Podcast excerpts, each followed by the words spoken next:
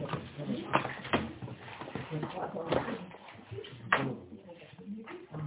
you.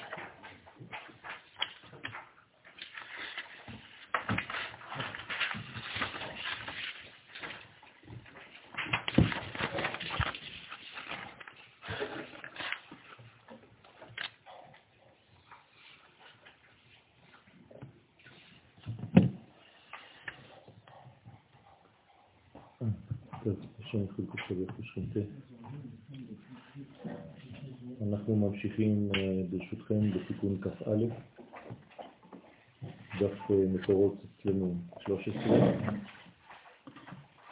אנחנו עדיין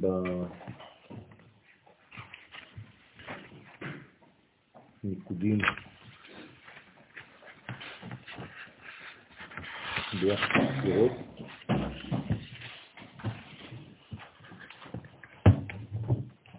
וחד יתפתח חמץ ופתח. כשנפתחה החוכמה, שבה נקודת הקמא. בדרך כלל החוכמה זה פתח, נכון? אבל בעצם הספירות העליונות מתלבשות בספירות שבאות אחריהן. לכן, למרות שהכתר זה קמ"ט, הוא בעצם מתגלה בתוך החוכמה. זאת אומרת שהחוכמה, יש בה את הקמ"ט, אבל היא פותחת אותו, אז זה נקרא פתח. לכן, פיה פתחה פיה פתחה בחוכמה, לכן הפתח, הקמ"ט נמצא שם, אבל היא עכשיו פתחה אותו.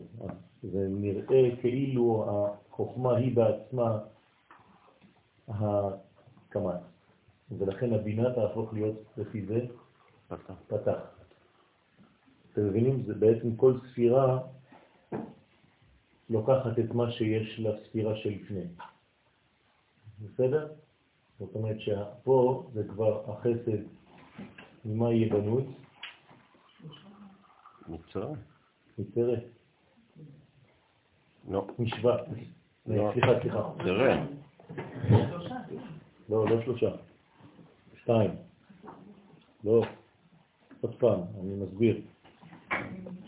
הבינה הספירה הפרטית שלה, הניקוד שלה, זה בעצם צרה. אבל הצרה הזה מתפתח בחסד, למרות שהחסד בעצמו הוא סגול. בסדר? אבל אנחנו לא מתייחסים למה שהוא, אלא למה שהוא פותח לפני. אז אותו דבר פה, נחזור, וכד יפתח כמת ופתח, כשנפתחה החוכמה שבה נקודת כמת, כן, אז נפתחת, זה פתח את הקמת על ידי הבינה. אז איך היא פתחת את זה? על ידי הבינה שבה נקודת הפתח. אז בעצם הפתח פה זה מה שמאפשר לחוכמה לפתוח את הקמת. זאת אומרת שכל ספירה שבאה אחרי היא כמו הפיתוח הבניין של הספירה שקדמה. במילים אחרות, הספירות הבאות הן כמו גילוי ביחס לספירות שקדמו. אז אנחנו צריכים לראות כל הזמן אה, את המילה הבאה, את השלב הבא. יש תמיד עתיד, זה כמו בקריאה, אם אני קורא רק את מה שאני קורא, אני לא יכול לקרוא, נכון? קריאה זה בגלל שיש לך אפשרות לקרוא כל הזמן לפחות את המילים הבאות אחר כך, אז אתה כבר יודע לראות מעבר, זה כבר פותח לך את הכיוון. אם לא, אז אתה קורא כמו ילד קטן, מילה במילה, ואתה עוצר כל פעם. ואחרי זה שואלים אותך מה אמרת, אתה לא יודע. למה? כי לא קראת משפט, קראת מילה מילה. אותו דבר כאן. אם אני מסתכל על הכתר לבד, הוא לא ייפתח אף פעם. אני חייב לראות שהכתר נפתח בחוכמה בגלל שיש לה בינה, בגלל שיש חסד וכו' וכו' וכו'. זאת אומרת שאני צריך כל הזמן לראות את המהלכים שמגיעים בעצם למלכות. לכן זה כתר מלכות. זאת אומרת שאם אין לי זווית ראייה כזאת של מחר, אני לא יכול לבנות את ההווה שלי. אז כל מי שבונה את ההווה שלו ותקוע בהווה, הוא לא בונה שום דבר. בניין ההווה מתאפשר בגלל שאני רואה כבר את בניין העתיד. ולכן אנחנו חייבים לחיות עם הראייה של המחר כדי לחיות את העכשיו. ולכן דאי הוא תרעה, קוראים לזה דלת, זה תרעה דילה. הבינה היא שער של החוכמה. לכן לא ייתכן שאני עוסק בחוכמה אם אני כבר לא רואה את מי שיפתח אותה. אי אפשר לדאוג לצד הזכר אם אין לי נקבה שמסוגלת לגלות אותו. אז העמודה דאמצעיתה, העמוד האמצעי, שהיא הדעת המייחדת בין חוכמה ובינה, נחית מלא, יורדת מלאה, שפע, עם חמישה חסדים שהמשיכה מן הייחוד. בגלל שאני כל הזמן בבניין כזה, רק אז יש לי דעת. כלומר, דעת זה לא איזה מין ספירה שבאה סתם אחרי חוכמה ואחרי בינה. דעת זה מדרגה שמראה לי שכשהייתי בחוכמה כבר חשבתי על הבינה, ולכן מבין שתיהן יצאה הדעת. אתם מבינים שאנחנו לא כותבים כאן איזה מין סדר שהוא קיים. הסדר הזה צריך להיבנות כל רגע. הוא בהתפתחות מתמדת. לכן רק בצורה כזאת אפשר כן לראות את הקו האמצעי שנמשך מן הייחוד הזה. הוא מהלך חמש מאה שנים, ואז בעצם הוא מגלה את חמישה החסדים, כן, מאותו ייחוד יש חמישה חסדים שיורדים. הוא מהלך חמש מאה שנים, היא סוד התפשטות חמישה חסדים בחמש ספירות חגת, נצח, הוד. חסד, גבורה, תפארת, נצח, הוד. בלי היסוד. יש לנו חמש, שכל אחד הוא בעצם כמו מאה שנים, אז זה נקרא מהלך חמש מאות שנה. למה בלי היסוד? בסדר? כי היסוד הוא לא ספירה בפני עצמה. היסוד הוא רק כמו הדעת, אי אפשר לספור אותו ממש. היסוד הוא רק מעביר, הוא גם נקרא עני. זה לא ספירה שהיא עומדת מעצמה. אם יש לך את כל הבניין הזה, אז היסוד חי. אם אין לך את כל הבניין הזה, היסוד מת. דרך אגב, זה מראה גם כן באבולוציה של האדם. יש שלבים שהיסוד שלו לא חי. בגלל שהוא איבד בעצם את כל הבניין הזה. זאת אומרת שיש כאן הזרמה של כל הכוחות אל היסוד. רק בתנאי כזה היסוד בעצם יכול לפעול את פעולתו, ופעולתו היא אחת ויחידה, להעביר למלכות את כל מה שהיה לפני. כמו שהדעת יש לו רק פונקציה אחת ויחידה, להעביר לתחתונים את כל מה שהיה במוחים. להעביר את זה למידות התחתונות. אז אותו דבר פה, היסוד מעביר את כל מה שהיה גם במוחים וגם במידות אל המלכות, שאחר כך תעביר אותה גם כן. המלכות גם היא, אין לה שם בפני עצמה, דלת לה מגרמה כלום, אין לה מעצמה שום דבר, גם הוא אין לו מעצמו שום דבר, והם גם כן שניהם הופכים להיות מעבר לעולם, עולם הזה, כן, דרך עם ישראל. אז לכן כל ספירה כלולה ממאה בחינות, נכון? אז זה נקרא מאה שנים. כי שנה בגמטריה זה ספירה. זה שרבי שמעון אמר מאה אנשים ואני ובני ביניהם, או רק אני ובני? כן, כן. זה, זה הכל קודים, זאת אומרת, שנה זה בגמטריה ספירה, זאת אומרת אפשרות של שינוי, של התפתחות, ולכן זה בעצם שלוש, זה הזמן של השנה, כן? של הירח. 355.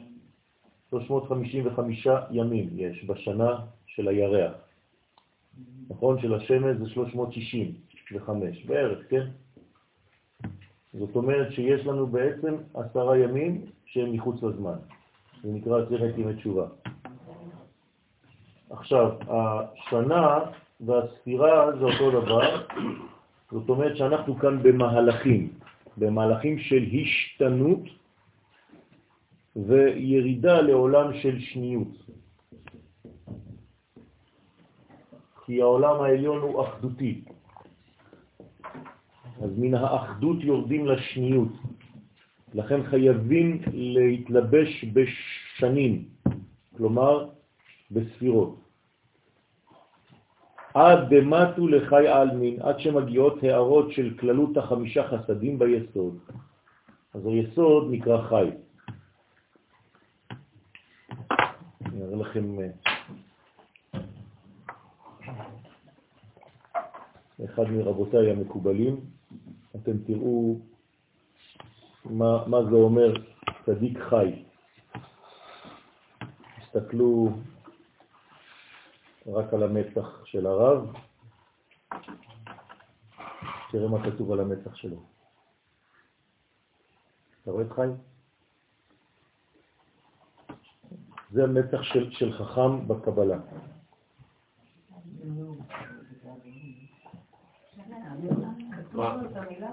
ממש, בסדר? אה, בגלל שזה קשה. כן, זה המצח. תבינו שזה בעצם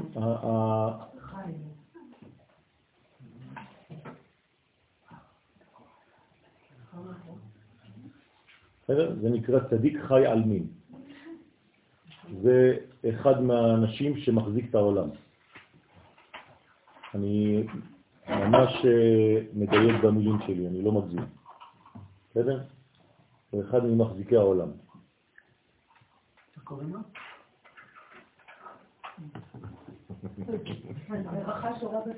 הלאה. טוב. בגלל זה הגדלתי גם כן, שלא תראו מסביב. עכשיו, המהלך הזה, כן, זה נקרא התפשטות לספירה הזאת של היסוד, והיסוד הזה בעצם מעביר אחר כך והתמלא מיני הוא, והוא מתמלא מהם, כלומר היסוד מתמלא מכל מה שלמעליו, כן?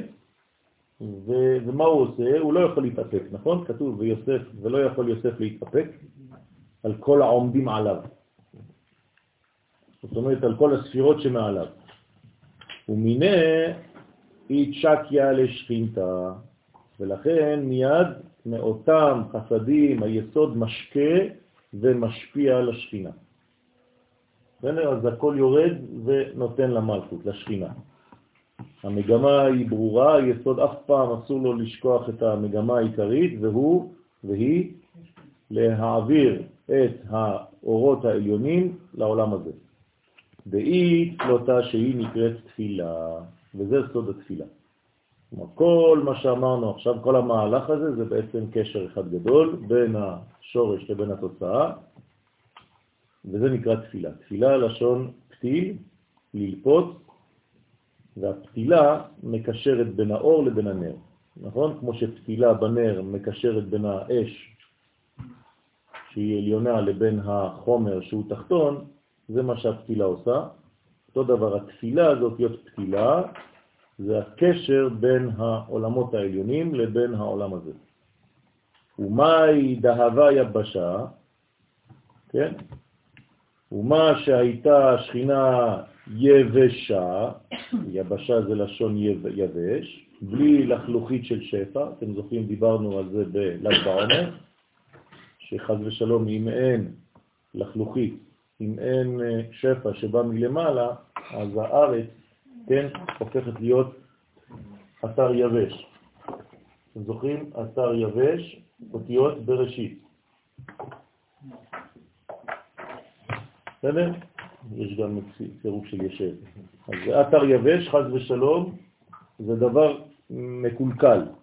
אז אסור שזה יישאר במצב כזה, ולכן צריך מיד, כן, לתקן את הדבר הזה. גם לכתוב את זה, זה, זה קשה לי. לכן אסור שיישאר בלחלוכית, בלי לחלוכית של שפע, אז קרא לארץ, עתה קרא אותה הכתוב ארץ. למה? כי אם זה נשאר יבש קוראים לה יבשה, אבל כשזה בעצם ברוויה, כן? אז זה הופך להיות ארץ. ראשי כוסי רוויה, כן? הדאו דכתיב, זה שכתוב ויקרא אלוהים שהוא הבינה, אלוהים, נכון? ליבשה ארץ. כלומר, הוא לא רוצה שהיא תישאר יבשה, בראשית היא הייתה יבשה. כתוב ויקרא אלוהים, זה ספירת הבינה שנקראת אלוהים, ליבשה ארץ. כלומר, הוא החדיר בתוכה רצון לקבל, רצון ארץ, ארץ זה רצון.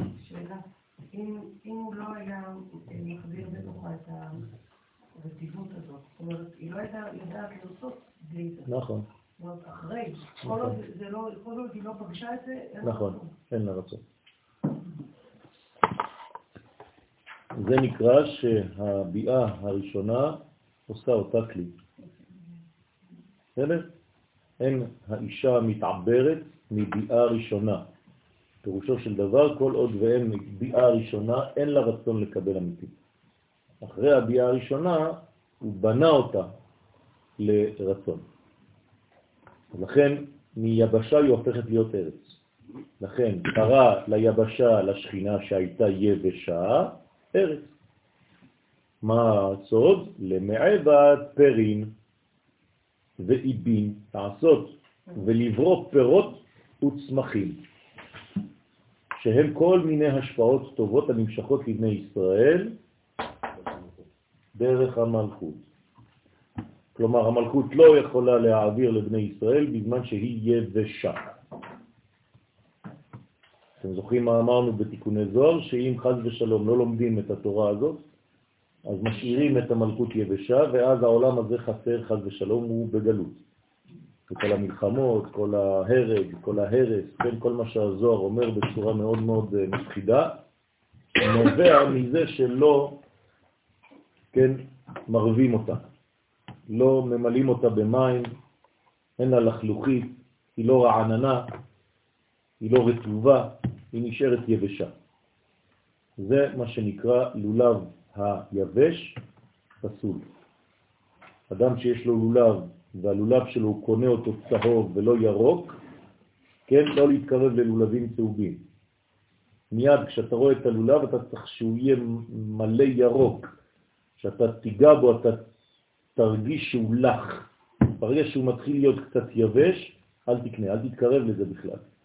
למה? כי אין לו יכולת להעביר למלכות, הוא בעצמו יבש. כן. לכן הוא צריך להיות רענן, וכשאתה מנענע אותו, אתה מרגיש את, ה... כן, את המשקל הזה של העלים. לכן מילת איבים הוא כמו איבי הנחל. מה זה איבי הנחל? צמחי הנחל. הצמחים הצומחים על יד הנחל. אז זה נקרא איבה. בעינון הרעה קדישה דישראל לטאטה. מה זה כל הסוד הזה? שהם סוד ארץ ישראל הקדושה שלמטה, שהיא ארץ זבת חלב ודבש. כלומר, מה זה ארץ זבה? שיש לה כל הזמן המשכות, יציאות.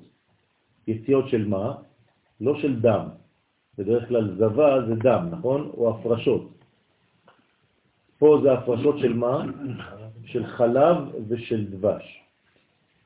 זאת אומרת שיש כאן סוד אחד גדול, שארץ ישראל בעצם כל רגע, ברגע שהיא לא יבשה, אלא הופכת להיות ארץ שרוצה, שיש לה רצון לעשות את רצון קונה, אז היא הופכת להיות בעצם זבה של חלב ושל דבש. כמובן שחלב ודבש זה קודים, דבש וחלב תחת לשונך, כתוב בשיר השירים, נכון? וריח שלמותייך כריח לבנון. אז חלב ודבש זה הוצאת פירות של שבעת המינים של ארץ ישראל. במילים אחרות, ארץ ישראל מוציאה שבעה מינים, למה? כי היא בעצם תוצר של כל מה שקדם לה. שבע ספירות תחתונות, ארץ ישראל למטה, היא בעצם חיטה, שעורה, גפן, תאנה, רימון, ארץ זית, שמן ודבש. כמו כן, השכינה...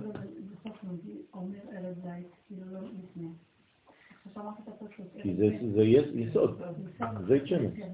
לא ארץ זית לבד, ארץ זית שמן. זה ביחד, זית שמן. כלומר, זית שנותן שמן, לא זית שנשאר. כמו כן, השכינה שהיא יסוד ארץ ישראל שלמעלה, אז השכינה גם כן נקראת ארץ ישראל, לפני ארץ ישראל הגשמית שאנחנו חיים בתוכה, לא רק עליה, לכן מוציאה פירות וכל מיני השפעות טובות. עיני השם אלוהיך בה, ולא עליה. אז לכן יש כל מיני השפעות. פירות זה לשון פריה וריביה, כן? fruit, free, כן? מה זה כל הלשונות האלה? זה הכל פרי, פורי, פריה וריביה. זה הכל הפריה. לכן... איך אמרת ארץ ישראל נקראת מה? אמרת עכשיו שארץ נקראת? לא יודע, ברגע שאמרתי אני כבר לא זוכר. זבה. זבה של חלב ודבש. אני לא זוכר את כל מה. בסדר. אכילה. לכן זה בעצם צריך לתפוס באוויר מיד. גם אני בעצמי לא זוכר. אז לכן זה בעצם דברים שיוצאים, אם זה בעולם הצומח זה נקרא פירות, אם זה בעולם החי זה נקרא פרות. זה אותו דבר. זאת אומרת שהפרה היא הפרי השמן ביותר, הבריא ביותר בבעלי החיים. בסדר? ולמעלה זה נקרא פור, פוריה. הדאו דכתיב, זה שכתוב, יום הכיפורים זה אותו דבר, כן? זה יום שמניב פירות. הדאו דכתיב, זה שכתוב, ויאמר אלוהים, עכשיו אתם אומרים, מה זה אלוהים? בינה, נכון? מה זה ויאמר?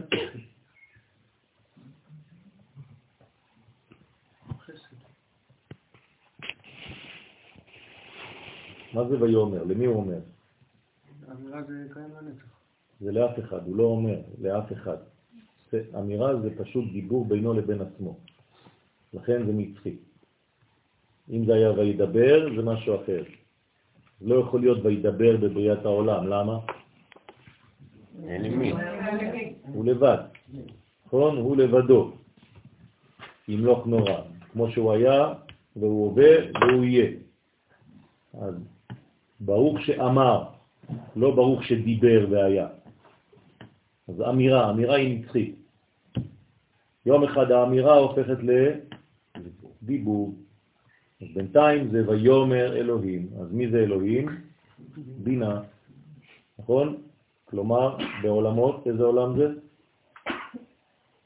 בריאה. לכן אנחנו אומרים לזה בריאת העולם. כלומר, בריאת העולם מתחילה מפה, נכון? אז הבריאה מולידה כמה ימים? שבעה. כן. אמירה זה דיבור זה לשון קשה, ואמירה זה לשון... בגלל שברגע שאני מדבר, אני שולט על מישהו. זה כבר ביחס למישהו אחר. אני... אומר. בסדר?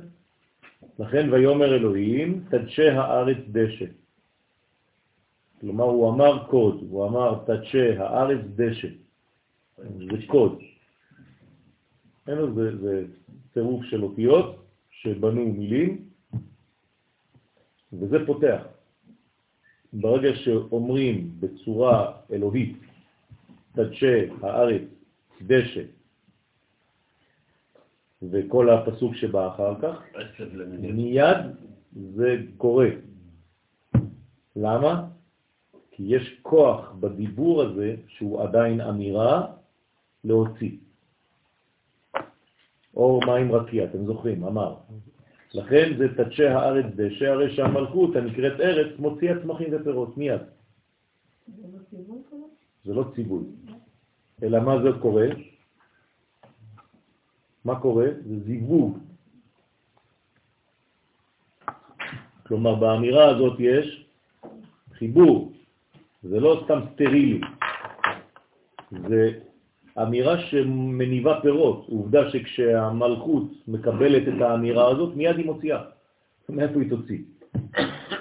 אז קרה משהו באמירה הזאת שהפרה, כן, את המלכות, ומהפוריות שלה יצאו פירות. לא, זה אמירה, אם זה היה מחשבה, זה לא היה כלום.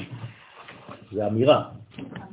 אמירה ממש, אנחנו לא יודעים מה זה אמירה אלוהית, כן? זה, זה לא פה שלנו, אבל זאת אמירה. לעולם השם דברך ניצב בשמיים, סתירה. אמרתי עכשיו אמירה, ועכשיו אני אומר לעולם דברך. דברך. אז מה? מה קרה? אמרנו שהאמירה זה נצחי, נכון? דיבור זה לא נצחי, אז איך אתה יכול להגיד לי לעולם השם דברך נצא בשמיים? תשובה בשמיים, אבל לא בארץ. בסדר? אז בשמיים זה נצחי, בארץ זה משתנה, אבל האמירה לא משתנה לעולם. אם אתם לא מבינים משהו, נחזור, כן? זה דברים מאוד דקים שחייבים לדייק בהם. ואמר עוד, ועמודה באמצעיתה והתפארת, שהוא עמוד האמצעי, כד סליק לאבא ואימא, כן? כשהתפארת, שזה העמוד האמצעי, כד סליק לאבא ואימא, כשהוא, התפארת, העמוד הזה, העמוד האמצעי עולה לאבא ולאימא בסוד מן, אתם זוכרים? למה הוא עולה? לגרום ייחוד עליון. זה לא עלייה סתם, כל פעם שעולים, מה זה קורה למעלה? ייחוד.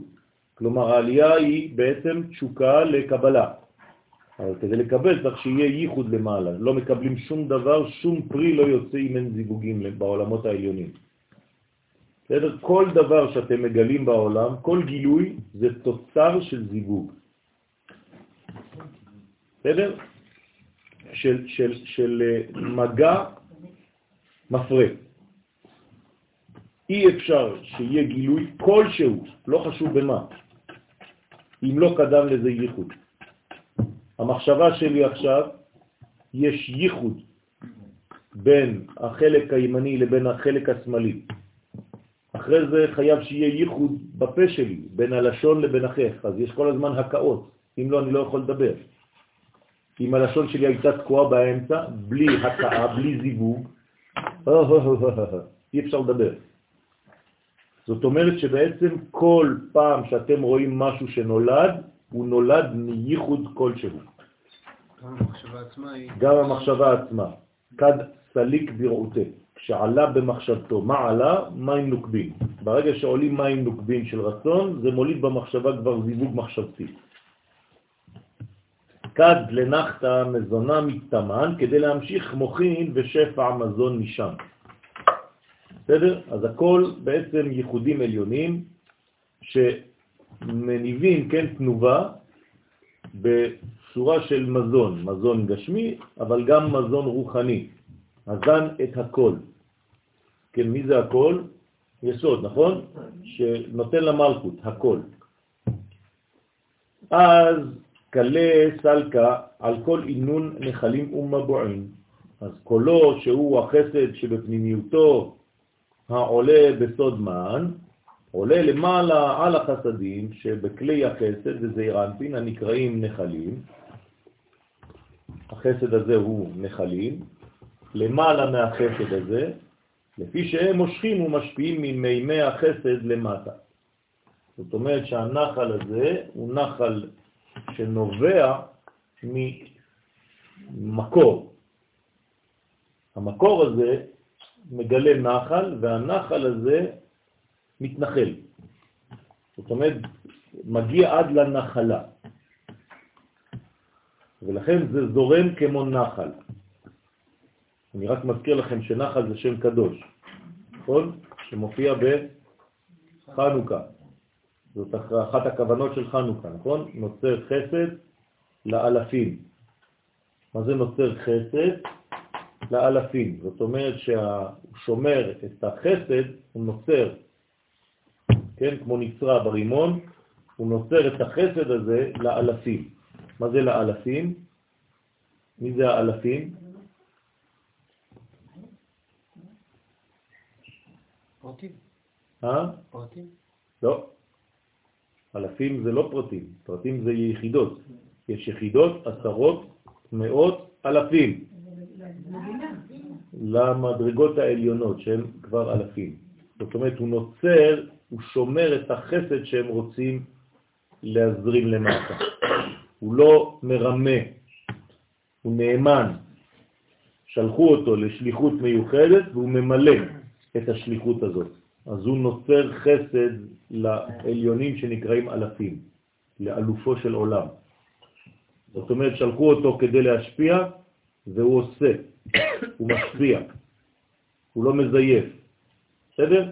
הוא ממלא את תפקידו כראוי. כן. חשבתי על זה שאתה אומר, כשאמרת אלופו של העולם, רציתי לומר את זה, אבל אמרתי אלופו של העולם זה יחיד, זה הוא, אז למה אלפים? בגלל שיש חוכמה ובינה, קצר חוכמה ובינה, אמרנו, קוראים לזה מוחים. אוקיי. בסדר? אז יש פה יחידים, יחידות, עשרות, מאות ואלפים. כלומר, אלופו של עולם, אצילות, בריאה, יצירה ועשייה. אלופו של עולם מקבל, לא מקבל, הוא פשוט נאמנים לו. החסד נאמן לו. או, תודה. ועל הגבורות זה זעירה נקראים מבועים. אז הגבורה נקראת מבוע, כן, והחסד נקרא נחל. אז יש לך נחל ומבוע. מבוע זה, זה פה זה נחלים, וזה פה מבועים. כן, כמו שיש לנו למטה, עין מבוע. כן? עין פרט. זאת אומרת שזה צד של גבורות. אז אנחנו, המבוע בעצם זה נביעה, כמו מים שאנחנו שותים היום, נביעות. כן? אז נביעות זה בא ממדרגה של צד שמאל, ונחל זה בא מצד של ימין. זה ראשי תיבות, להדליק נר חנוכה. בסדר? לפי שהם, מה? עם ניסוס. לפי שהם נובעים ועולים מלמטה, עכשיו מאיפה הם באים? מתוך האדמה, מעומק האדמה, נכון? עולים מלמטה למעלה, בסוד אש הגבורה. כלומר, כל דבר שעולה נקרא גבורות. כל דבר שיורד נקרא חסדים. הדבר שעולה ממטה למעלה, כלומר מהצד האנושי, כמו שאנחנו קוראים לה היום גבורה לאומית, זה בגלל שזה בא מבני האדם. אז אנחנו צריכים להיות דור של גיבורים. הגאולה האחרונה היא בגבורה. למה? כי היא באה ממטה למעלה. אז זה סוד הגבורה, זה סוד האש. ל"ג בעומר. כן, זה סוד האש. וכד נחתא קלא, וכשיורד פנימיות זעיר אנפין, הנקרא קול, נכון? השורש הפנימי, פנימי, פנימי של זעיר קול זה נקרא זעיר אנפין. הפנימיות שלו זה קול, אתם זוכרים? ופה זה נקרא כבר דיבור, נכון? ברגע שהדבר הפנימי, הפנימיות של זעיר אנפין, אחר קבלת השפע של המוחים ושל החסדים, נחת על כל עינון נחלינו בועין דאורייתא. אז הקול הזה יורד, מתלבש, מתפשט על כל אותם נחלים ומבועים של התורה. זאת אומרת, הוא מתפשט בצד הימני, שזה נקרא נחלים, ובצד השמאלי, שזה נקרא מבועים. בסדר? שהם החסדים שבכלי החסד, והגבורה שזה רנפין שבו התורה שבכתב.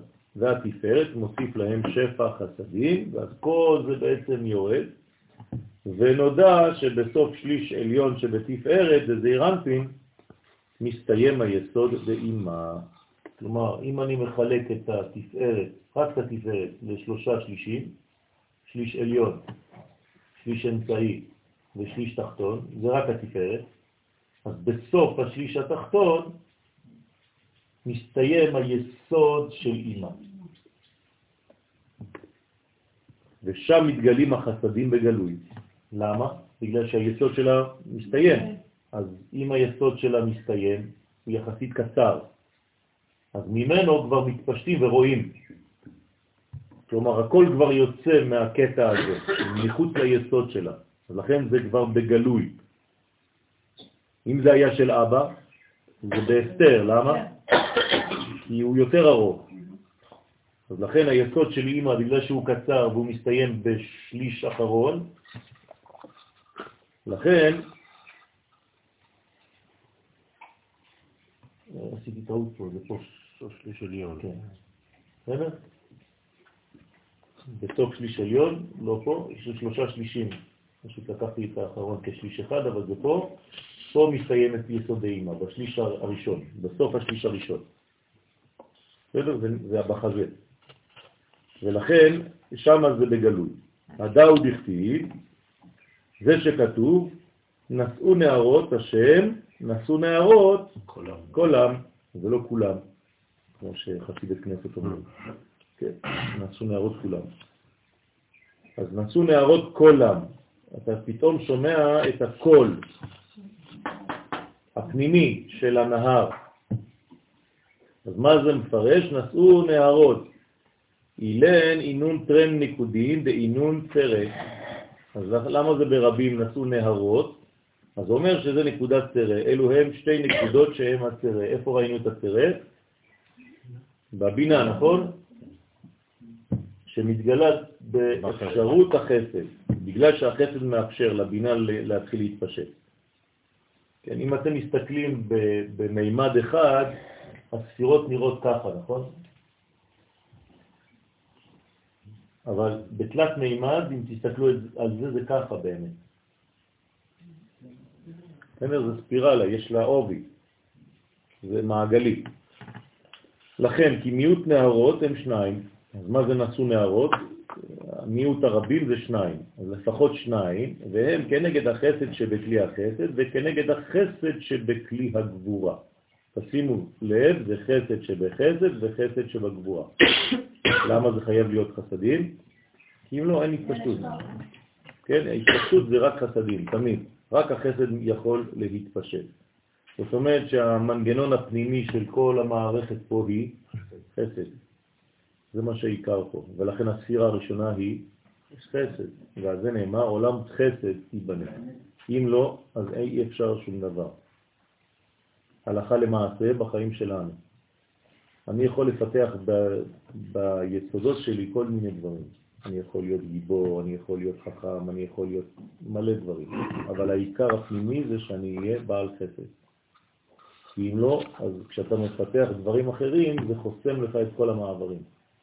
אז אסור לשכוח להיות לפני הכל ובסוף הכל חסד. זה נקרא לב טוב.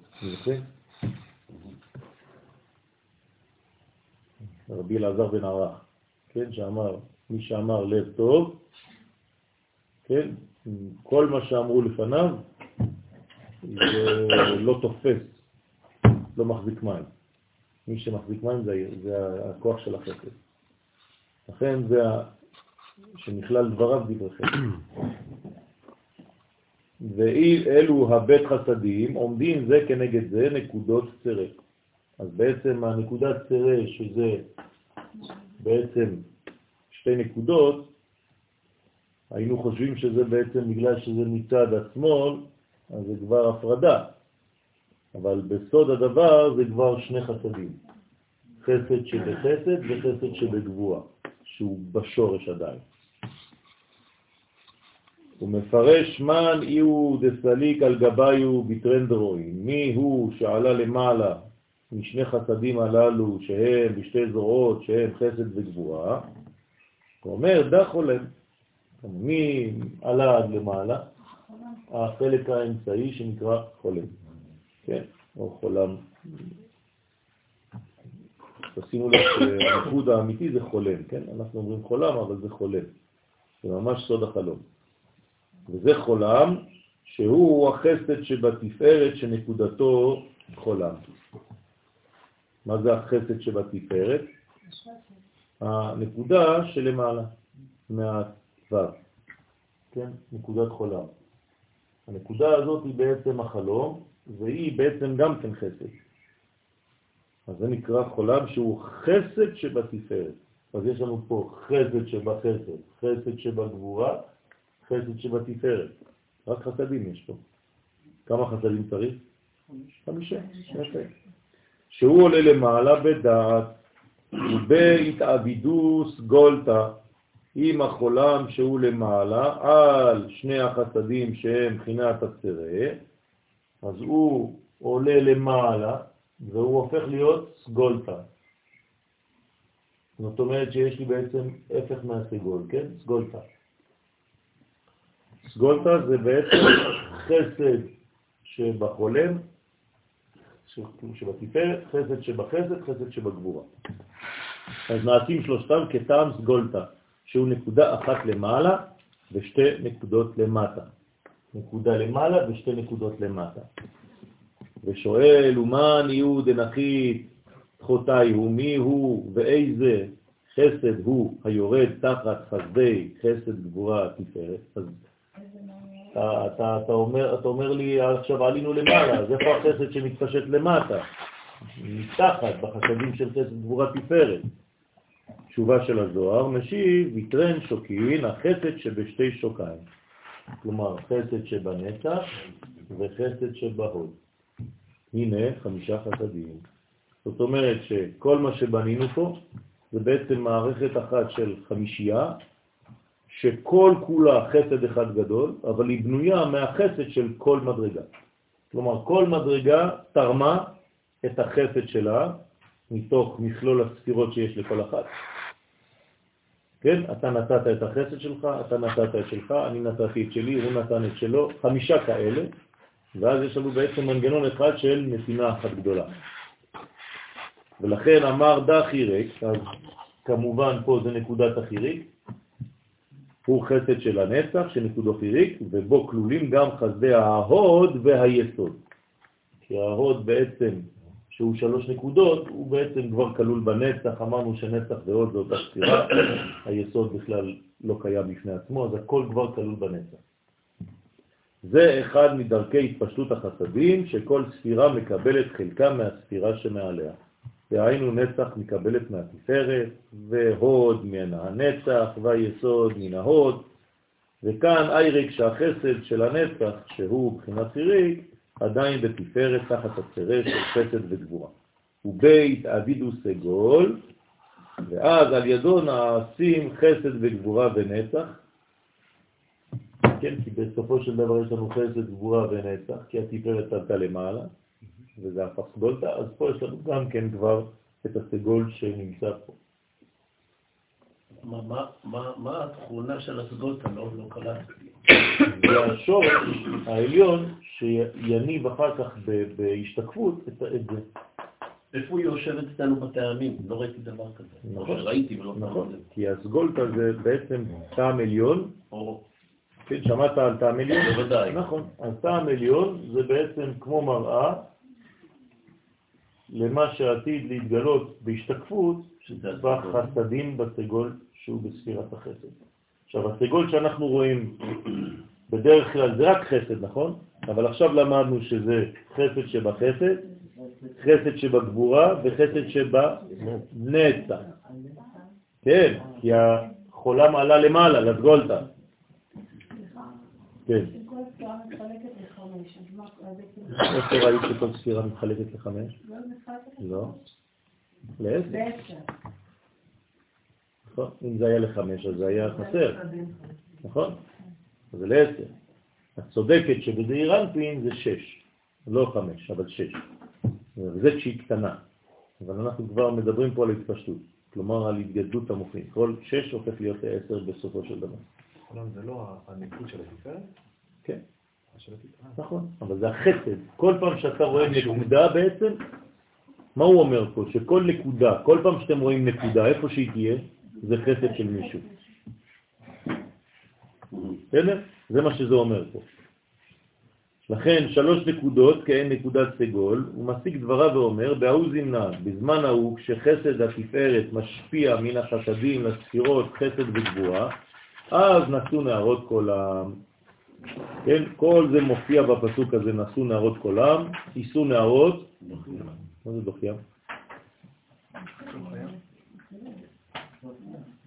שנקרא דוך.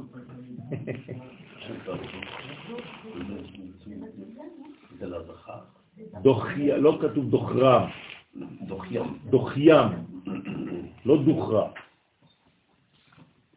כן? כמה שנים אתם אומרים את המזמור הזה? לא חרם? לא נמאס? טוב. מישהו יבוא הערב להגיד לי מה זה דוחיים? בזמן שאני לומר את זה?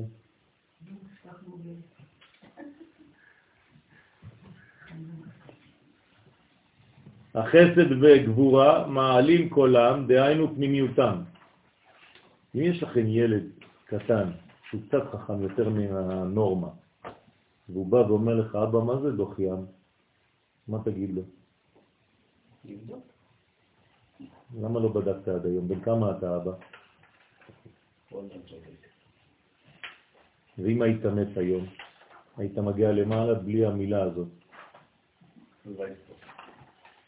אני, אני אומר לכם מה שאני מרגיש. זה מפחיד אותי כל פעם שאני נפגש במשהו ואני לא יודע אותו, אני פוחד. צריך ללכת לחפש מיד, אי אפשר להישאר ככה באוויר. כל פעם שיש לך משהו, תרשום. קח פנקס איתך בכיס, תרשום. וכשתגיע לבית, או תגיע לעבודה, או תגיע לאיזשהו מקום, ויש לך זמן פנוי, תיכנס, זה שנייה, שנייה, אבל יש לך עוד מילה. חצי מה, מה, מהסליחות, שלושת רבעי מהסליחות, אף אחד לא מבין מה הוא אומר.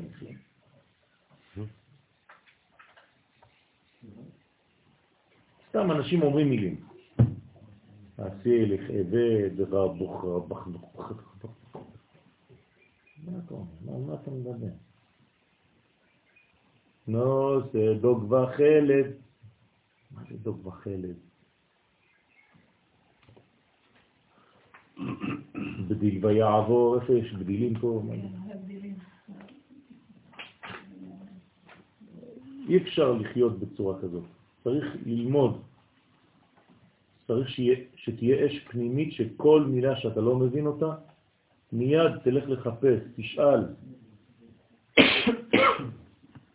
דאי הוא כל יעקב, בסדר? אז זה נקרא כל כל יעקב, שפנימיות התפארת הוא סוד כל יעקב. למה זה סוד כל יעקב? זה עומק. גם זה גלים, אה? גלים, שמרון של הגלים. נכון, אז מה זה גלים? זה איפה שהמים בעצם נעצרים כשהם אה, נכון. אז מה הם עושים? למה הם נעצרים? הוא צריך... אה, כי הם הגיעו ל... לגילוי. גלים זה גילוי. הגל נפתח. אז אתה שומע את השידור, לפני שהגל נפתח הוא גל סגור, הוא גל נעול. כן, יש גל נעול? יש נכון? גל. יש גל נעול ויש גם גל. מה זה גל נעול? זה גל שעדיין לא נשבר, אז הוא עדיין נעול, הוא בהתפתחות. ברגע שהוא מגיע לשובר גלים, זה הדח. כן, אז זה נקרא דוח ים. למדנו אומר שזה כאילו מקום שהגבול של הארץ, שהמים נפסקו מרצונו, כדי שיהיה שם יישוב, שזה בהשגחה.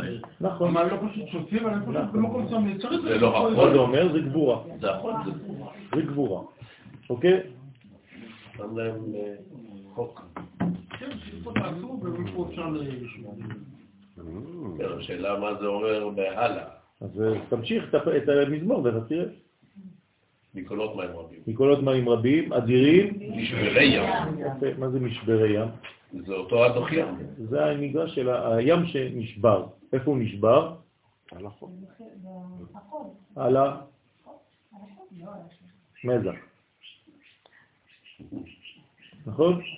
ובחוף, גם כן, אותו דבר. רק שחוף זה טבעי. כן. נכון. דהיינו כל השופר, זה אותו דבר, זה כל השופר. הקול של יעקב זה קול של שופר. כלומר, מדרגה פנימית. מה זה הדברים האלה? ציפורים בלילה, אנחנו ב- בגמר התיקון. אה, אבל זה של יום חמישי. אבל לא בשעה כזאת. לא בשעה כזאת. בגמר התיקון, נשבע לכם, זה זה דברים, זה משהו אחר. לא? לא, אני אומר לכם, זה משהו לא לא נורמלי. זה כבר התחיל, כן, כבר שעה. אתם יכולים להגיד שהייתם אה, בעולמות אה, שהזמן כבר לא היה. טוב. הם מעוררים אותנו. של ציפור, כן, יודע, ציפור חדשה שהגיעה לפה. התפתחה פה, מישהו הביא. מאיפשהו והתפתחה. אתה יודע מאיפה היא באה? אתם לא יודעים מאיפה היא באה? רומניה? לא. מתוניס. היא עושה כל מיני צלילים. היא לא- דרך אגב, היא ציפור מסוכנת גם. קוראים לה מניה. מיינה. היא היא חקיינית. זו ציפור חקיינית. היא עושה את כל הצלילים של כל הציפורים. והיא גם אה, חכמה, ראיתי. היא חכמה מאוד. ציפורים כאלה לא אחת ביחד תוקפות חתול. כן. כן, כן, הן מסוכנות מאוד, הן אה, ממש אה, לוחמות. זה גמר התיקון, זה גבורה לאומית. ציפורים של יצחוק. טוב, זה כל השופר, כי הוא כל היוצא, כל, האחרות מסכנות אומרות כבר, אנחנו בפנסיה. כי הוא כל היוצא מן הבינה הנקראת שופר. בסדר? אז איפה זה השופר? בינה. כלומר, כשהבעל תוקע, מחזיק בשופר, במה הוא מחזיק? בעולם הבא.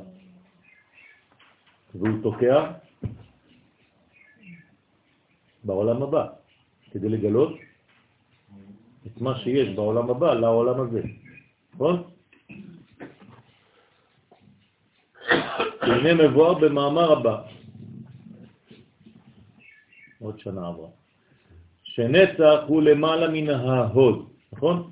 אנחנו אומרים שנצח והעוז זה טרנד שוקים, שהם כל הזמן אותו דבר, אבל בפנימיות נצח הוא כלפי מעלה, נכון? והוד כלפי מטה, זה ציר, אתם זוכרים? יהיו בנצח. נכון. וכן מובא בשאר הכוונות דרוש ה' בנוגע ללולב, שאר הכוונות של האריזל, כן? אז הוא מסביר שתמיד הימין הוא למעלה והשמאל הוא למטה, תמיד, גם אם אתם רואים שהם באותה שורה בציור שלנו, תדעו לכם שימין שווה עליון, שמאל שווה תחתון. לכן מבאר שם השמן ששון, אחד מהמפרשים של האריזל בשאר הכוונות, שזה רק פרק העליון של נצח שהוא למעלה, מפרק עליון של ההוד. כלומר, אתה רואה שהם באותה שורה, אז מה שונה ביניהם? אה, רק הפרק העליון. כמה פרקים יש להם? שלושה. תמיד יש שלושה פרקים. חוץ ממי אין לו שלושה פרקים? היסוד. בסדר? היסוד זה סוד גדול, עוד לא הגענו לשם. אין לו שלושה פרקים ליסוד. אז בעצם אנחנו בעצם מדברים פה, אם נחלק את זה גם כן לשלושה פרקים, חלק עליון, חלק אמצעי, חלק תחתון, רק החלק העליון כלפי מעלה, ופה החלק העליון כלפי מטה יותר. בסדר? אמרת על זה פעם שזה אחד הפירושים לזה, הוא ימשול בך. כן. שהחסד של הגבר ימשול על נכון. נכון, נכון. אבל פה אנחנו מדברים בעצם על השליש העליון של שניהם, שהוא נוטה כלפי מעלה, וכאן הוא נוטה כלפי מטה. למה הוא נוטה כלפי מטה? כי הוא כבר חושב להשפיע.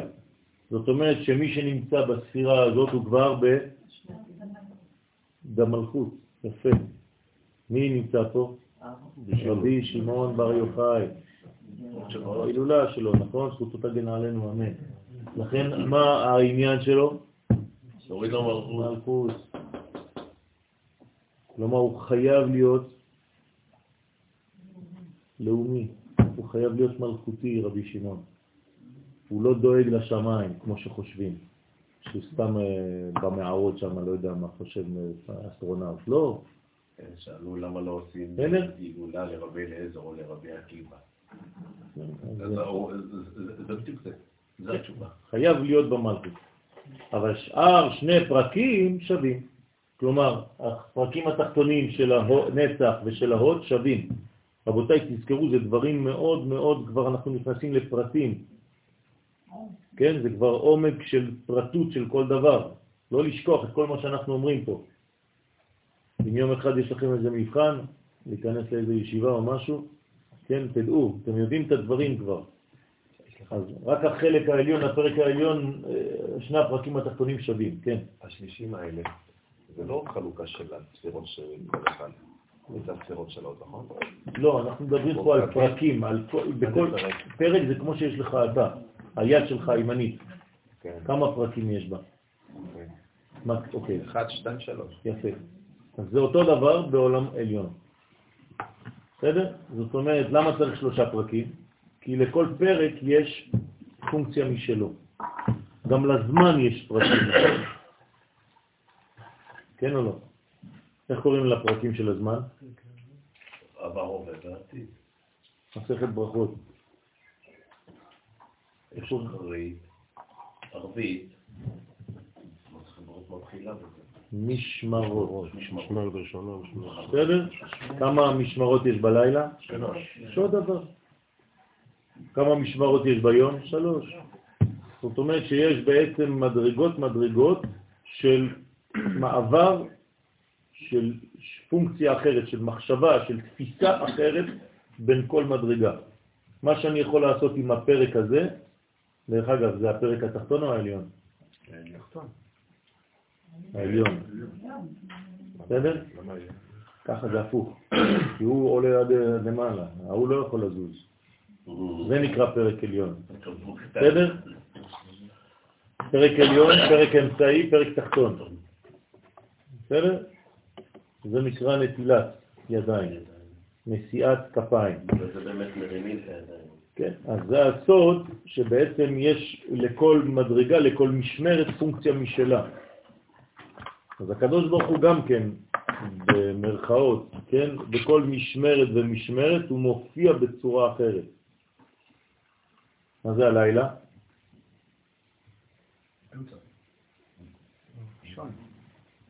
גלות. שלוש משמרות בגלות. באיזה משמרת אנחנו עכשיו?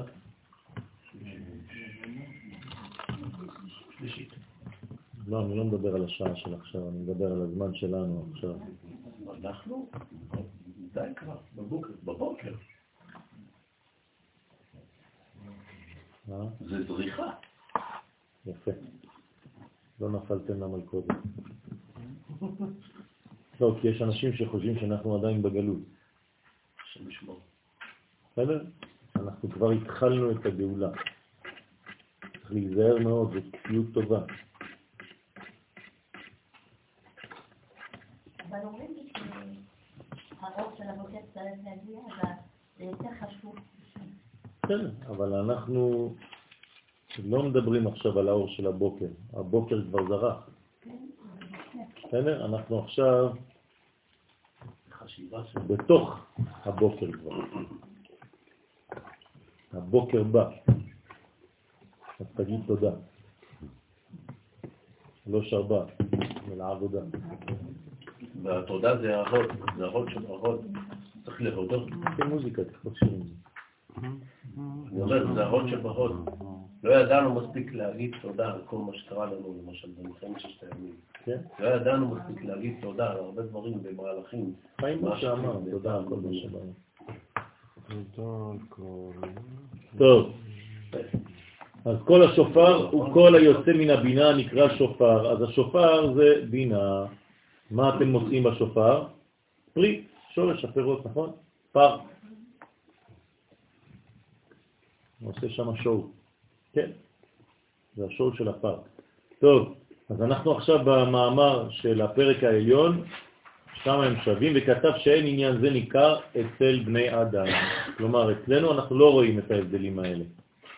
שהפרק העליון של נצח יותר גבוה מהפרק העליון של הוד. אנחנו מבחינתנו, אם לא היינו הולכים ככה, כן, חס ושלום. אז יש האמת הבדל קטן, אבל הוא לא נראה.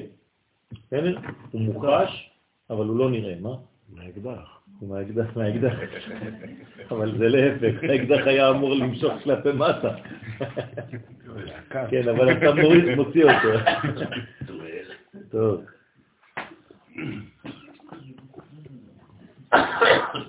סוריה נולד במלחמה, זה כולו מלחמה. במלחמת ששת הימים, כל זה איראן פינפון. על שם המלחמה הוא נקרא. זה, זה לוחם, זה הגבורה הלאומית של אחרית הימים. אז כאן מבאר את עליית היסוד בדעת וזעיר אנפין. עכשיו אנחנו במאמר חדש, הבנתם. כן, אז אנחנו כאן מבארים את עליית היסוד לדעת. איך היסוד יכול לעלות לדעת? מה יש לו? קפיצים? מה הוא קופץ? מה זה? אינספקטור גאדג'ט? אין לו מעצמו, הוא לוקח מכולם. כן, אבל מה זה אומר עליית היסוד ודעת זה הדעת ירדה ליסוד, אז היסוד. מה זאת אומרת שהוא עולה? לא, כשהוא מכיל. הדעת היא היא לא יכולה לרדת אם אף אחד לא יכיל אותה. ברגע שמישהו יכול להכיל, זה נקרא שהוא עלה. בסדר? קונטניר. שהוא עולה שם להמשיך טיפת החסד והגבורה לצורך הייחוד. זאת אומרת, איך הוא יכול לעלות? מה זה אומר? שהוא רוצה, נכון? אז מה הוא עושה? הוא עולה, הוא מתעורר. וזה שאמר, הוא לאן סליק לה? אנא מעלים את היסוד? כאילו, לאן הוא עולה? מה, מה זה עולה? משיב לגבי אבא ואמא. כלומר, הוא פשוט, כן, זה פשוט אה, פיזיולוגי אפילו, כן? אבל זה כמובן בעולמות העליונים, הרבה יותר חשוב. כן, זה עולה לכיוון אבא ואמא. כלומר, הוא מראה שמשם הוא מקבל את כוחו. לחוכמה ולבינה שבראש זה אירנטים, שביניהם היא הדעת. וכד נחית, וכשהיסוד יורד למטה למקומו, למה הוא צריך לחזור למקומו? כי הוא צריך לתת את ההשפעה למלכות. אז. מה? שיעשה את זה מאיפה שהוא עלה. אה?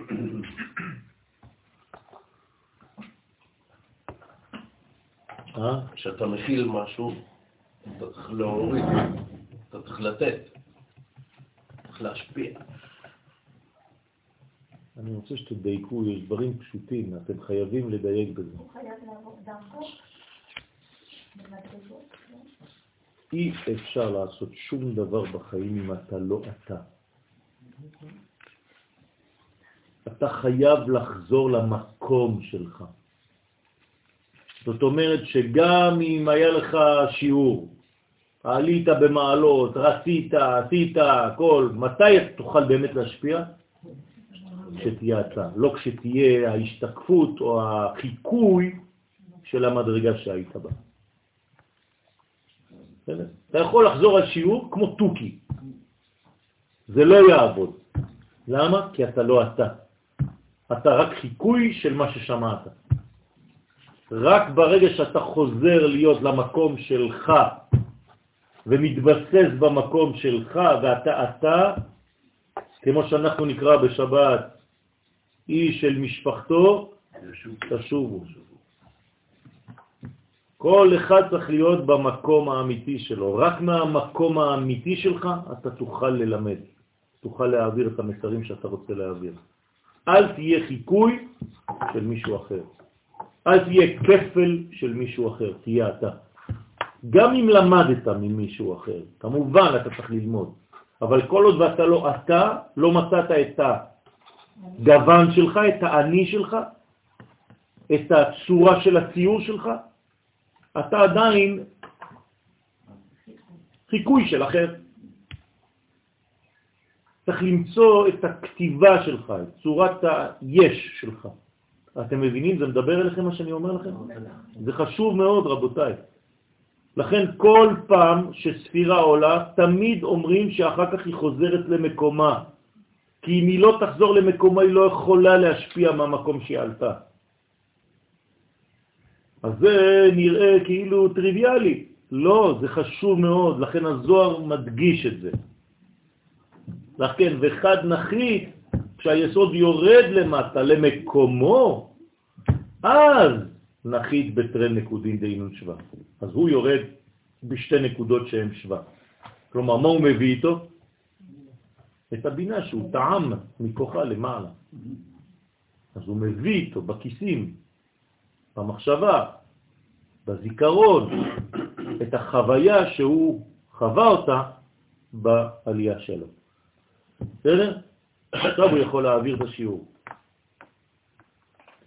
כי הוא הוא, הוא חזר להיות זהותי. אם אין לך עצמאות, אתה לא יכול לקבל תורה. אתם זוכרים את זה?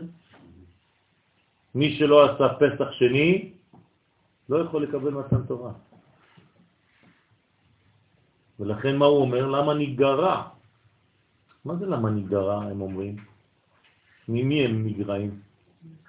מכלל ישראל, זה דבר חמור. אתה ראית דבר כזה שמי שלא עושה חג הוא נגרע מעם ישראל?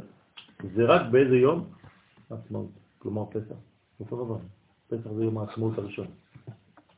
מי שלא היה ביום העצמאות, הוא נקרא נגרע מעמו חד ושלום. ולכן, אם באמת יש לו את כל היכולות לעשות את זה, כתוב, והוא לא היה טמא לנפש, ולא בדרך רחוקה, וחדל לעשות הפסח, מה אומרת התורה? ונחרטה הנפש ושלום. אם לא עשית חג השבועות אתה חייב קרב? לא. לא. פסח? למה אתה חייב קרב? מה זה חייב קרב? אתה לבד התחייבת כרת, יצאת מהכלל כי לא עשית יום העצמאות. חס ושלום. דברים מבהילים, רבותיי, תבינו טוב מה הולך פה. מה זה לעשות? זאת אומרת, להיות שותף בעשייה הקולקטיבית של קורבן הפסח ושל ההלל על הקורבן. לכן נותנים לו אפשרות להשלים. מתי האפשרות להשלים את זה? בחודש? יפה. זאת אומרת שזה השורש של כל מה שיהיה בחודש אייר לאורך ההיסטוריה. אוטומטית, אם אתה לא חי את המציאות, אז אה, זה לא, אז אדם לא נכון. נכון. שהם תרי ירחי קשות, אז אנחנו עכשיו פה תרי ירחי קשות, ירך, כן? שתי ירחיים, אמת. כן? הירך הימנית והירך השמאלית, מה זה קשות? אמת. אמת. למה, למה זה אמת? מאיפה באה האמת? למה קוראים להם ירחי קשות? יפה מאוד, כי הן מחזיקות את התפארת. הירחיים, כן, זה, זה ההתחלה של הרגל, ועוד ההתחלה של הרגל. אתם רואים את, את העצמות? כמו שלד, אתם רואים את השלד פה? זה מחזיק את כל התפארת, כל עמוד השדרה. לכן ירחי קשות, שתי ירחיים, הסומכות, כן, את התפארת הנקראת אמת. הדאו דכתיב, זה שכתוב, יישאו נערות דוח ים. מה זה יישאו נערות דוח ים? עכשיו אמרנו, שיישאו ויקבלו חסדי נצח והוד שנקראים נערות. אז מה עשינו? ראינו שהיה פה נחל, מבוע, ועכשיו אנחנו כבר בנהר, נהרות. את היסוד הנקרא דוח ים דח. למה הוא נקרא דח? מה זה דח? אני. עני, נכון? זה מוליד את המילה דיכאון, חס ושלום. נכון? דח, מה זה דח? נכאה, נכון? נדכה. זאת אומרת, הדח כדלקמן, והוא משפיע על המלכות הנקראת ים. אז זה ניסו נערות דוח ים, כלומר, הדוח שהולך לים, דוח ים, יסוד ומלכות. יסוד ומלכות. יסוד שמסתיים במלכות, כמו גל שמגיע לסוף. בסדר? זה נקרא דוח ים. אז דוח ים זה בעצם שילוב של דח ושל ים. ושני שמות יחד הם דוח ים. הוא מפרש שמילה תיסעו אינו לשון עלייה אלא לשון מסע. זה לא שהם עולים, ייסעו, אלא ייסעו, הם נוסעים בכיוון ממעלה למטה. כי הרעיון הוא להוריד את הקדושה העליונה לעולם הזה. כגון בכתף ייסעו.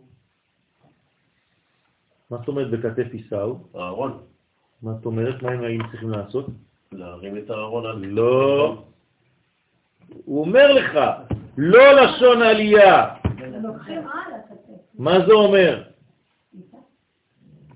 להסיע. אבל אז למה הוא אומר שזה לא לשון עלייה אלא לשון מסע? להפך. עכשיו אני אגלה לכם סוד. עם הלוויים, כן? יש כמה לוויים נושאים את הארון. אם הם לא היו מחזיקים אותו, מה היה קורה? הוא היה בורח למעלה. אתם חושבים שהוא מרים אותו כמו איזה עבדים שלוקחים, כן, משהו כבד. לא, הם מושכים אותו ככה. הוא רוצה לעלות. אתם מבינים? זה הפוך. בתכלס הם לא מרימים. אה, הם להפך, הם מורידים. אתם יודעים מה עושה טייס? טייס במטוס? הוא כל הזמן נאבק כדי שהמטוס לא יעלה. למה? למה הוא עולה? מכיוון שהחום שהוא מייצר, הוא רוצה לעלות לו, זה עילוי. חום. פשוט מאוד. עכשיו אנחנו עושים זה אפילו. פיזיקה כבר. כנף של מטוס. בסדר? בחתך. מטוס הולך לכיוון הזה, בסדר? כשיש אוויר שבא לפה, הוא נחתך פה, נכון? יש שניים. בגלל שזה פה בגל, אז האוויר שהולך לפה הוא קטן יותר מהאוויר שנכנס מתחת. זאת אומרת שהמטוס תמיד בעלייה. זה דוחף אותו. אז אני ב-200 קמ"ש, המטוס כבר עולה לבד. מה עושה הטייס? כל הזמן מושך כדי שלא יעלה יותר מדי.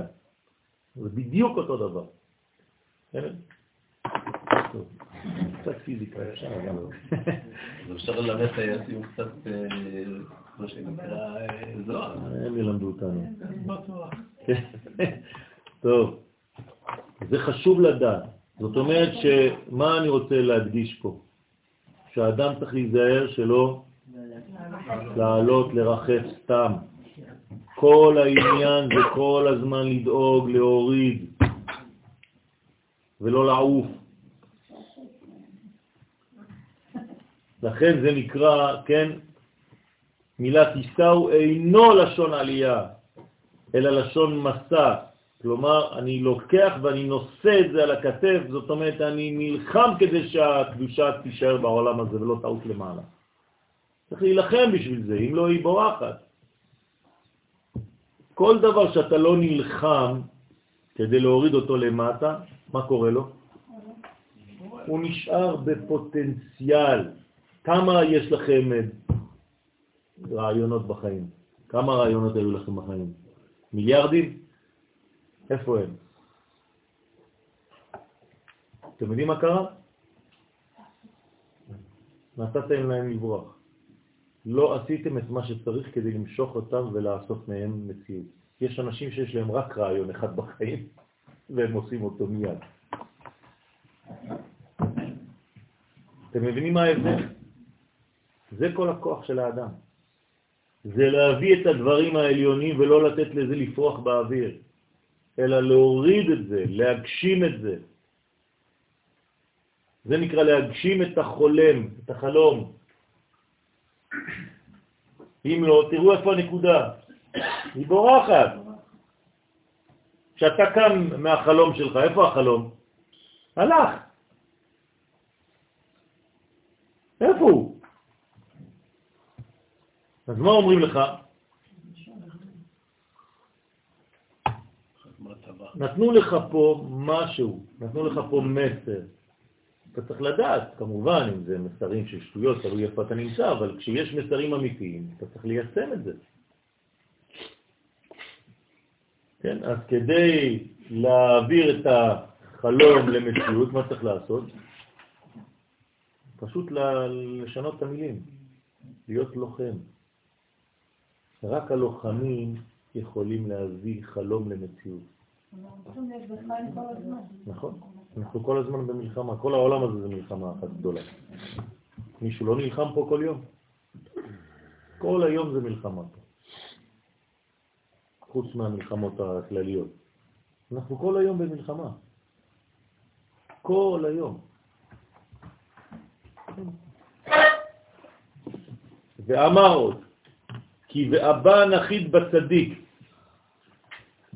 זה, רבותיי, זה לא שיעורים של זוהר באוויר, זה זוהר לחיים. בסדר? זה, זה יישום של דברים שאנחנו לומדים כאן בעצם חינוך של הנפש, חינוך של האדם. זה חשוב מאוד בין השורות, בין המילים, בין כל הספירות האלה, אם לא זה נשאר טכניקה. אז זה טוב לדעת, כמובן זה חשוב לדעת ששני שליש ושליש וזה, ושליש תחתון ושליש עליון, בסדר, הפכת להיות אינסטלטור טוב. אבל אתה צריך לדעת מה זה לחיים.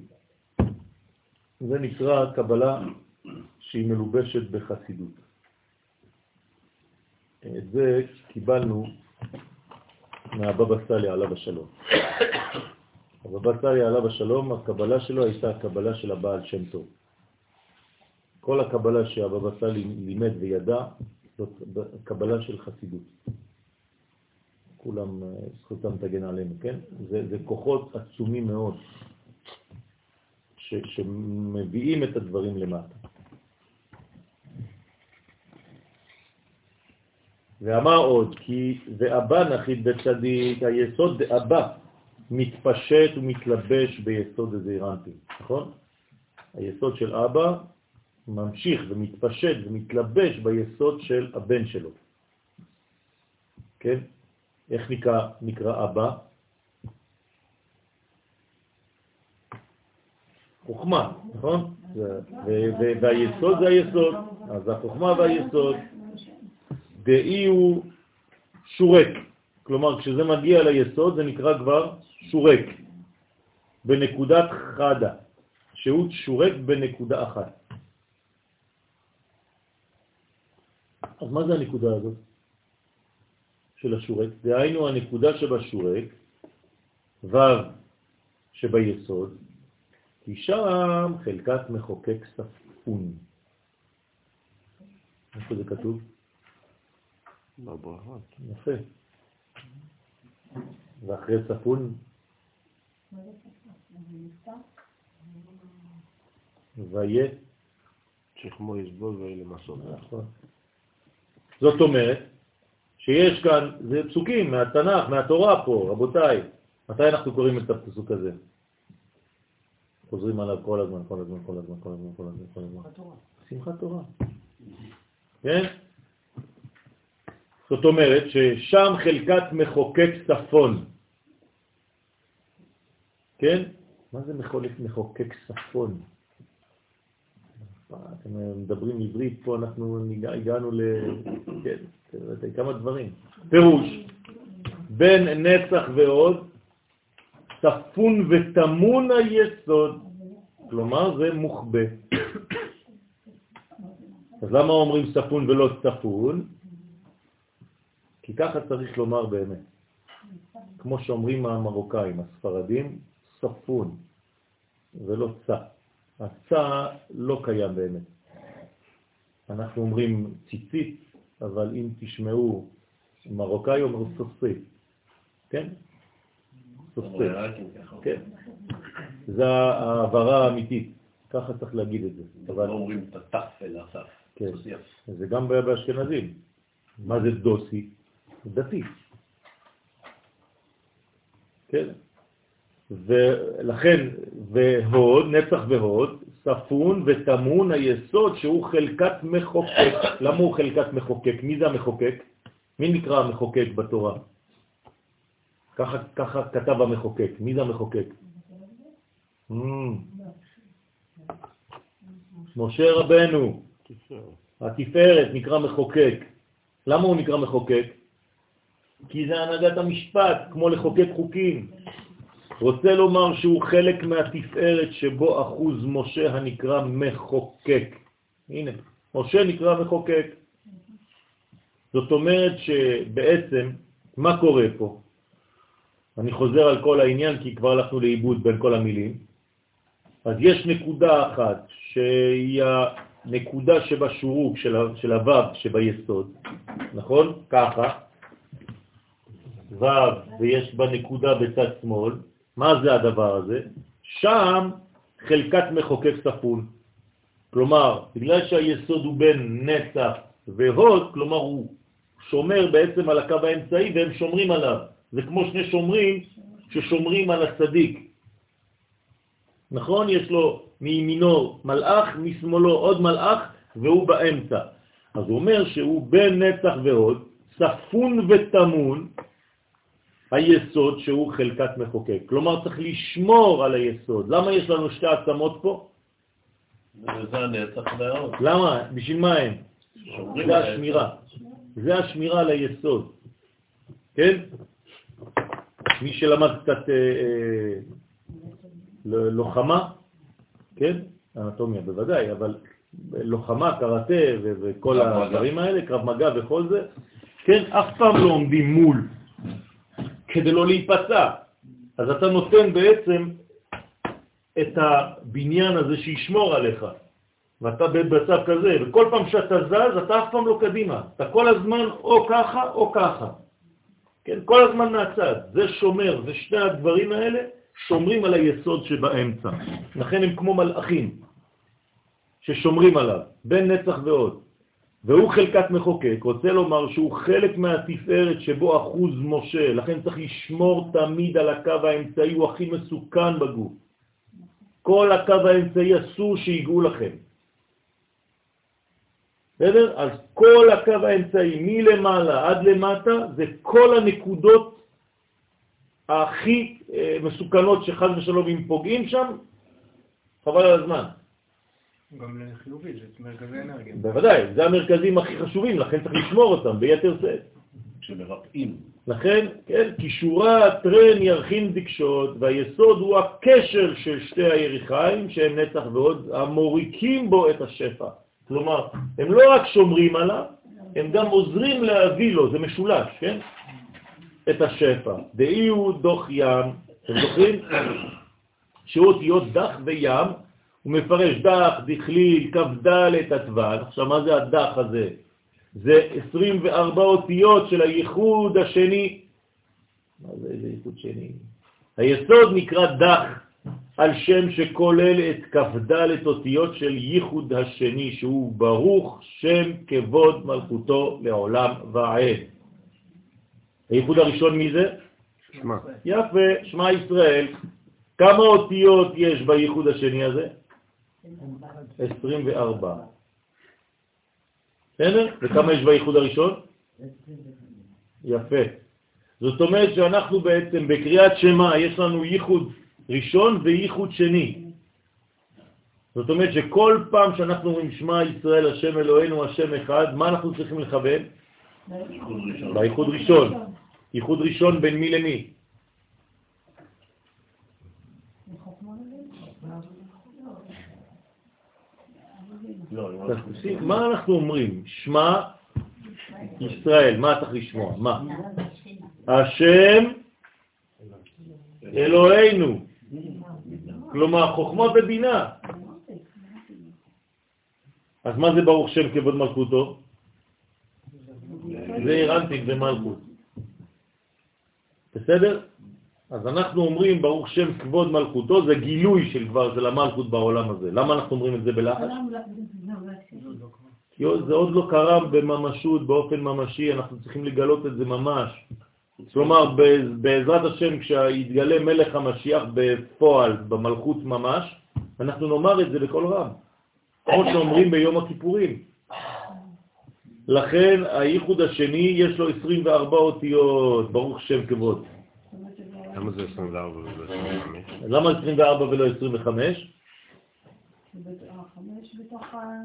כי זה חייב להתלבש בזמן, זה נקרא כד שעות. זאת אומרת, 24 שעות יש ביממה, זה צריך להתלבש במימד של זמן, בעולם שלנו. לכן הייחוד התחתון הוא בעל 24 אותיות. כל עוד מי ברוך שם כבוד מלכותו לעולם ועד שייך לשעה אחת. בסדר? 25 זה עולם הבא? כן. זה השכינה שהיא עדיין בשורש. שהם כ"ד בחינות גבורות. עכשיו, למה זה גבורות? זה מתלבש בעולם שלנו, זה חייב להיות בצמצום, שהיסוד משפיע על המלכות הנקראת ים.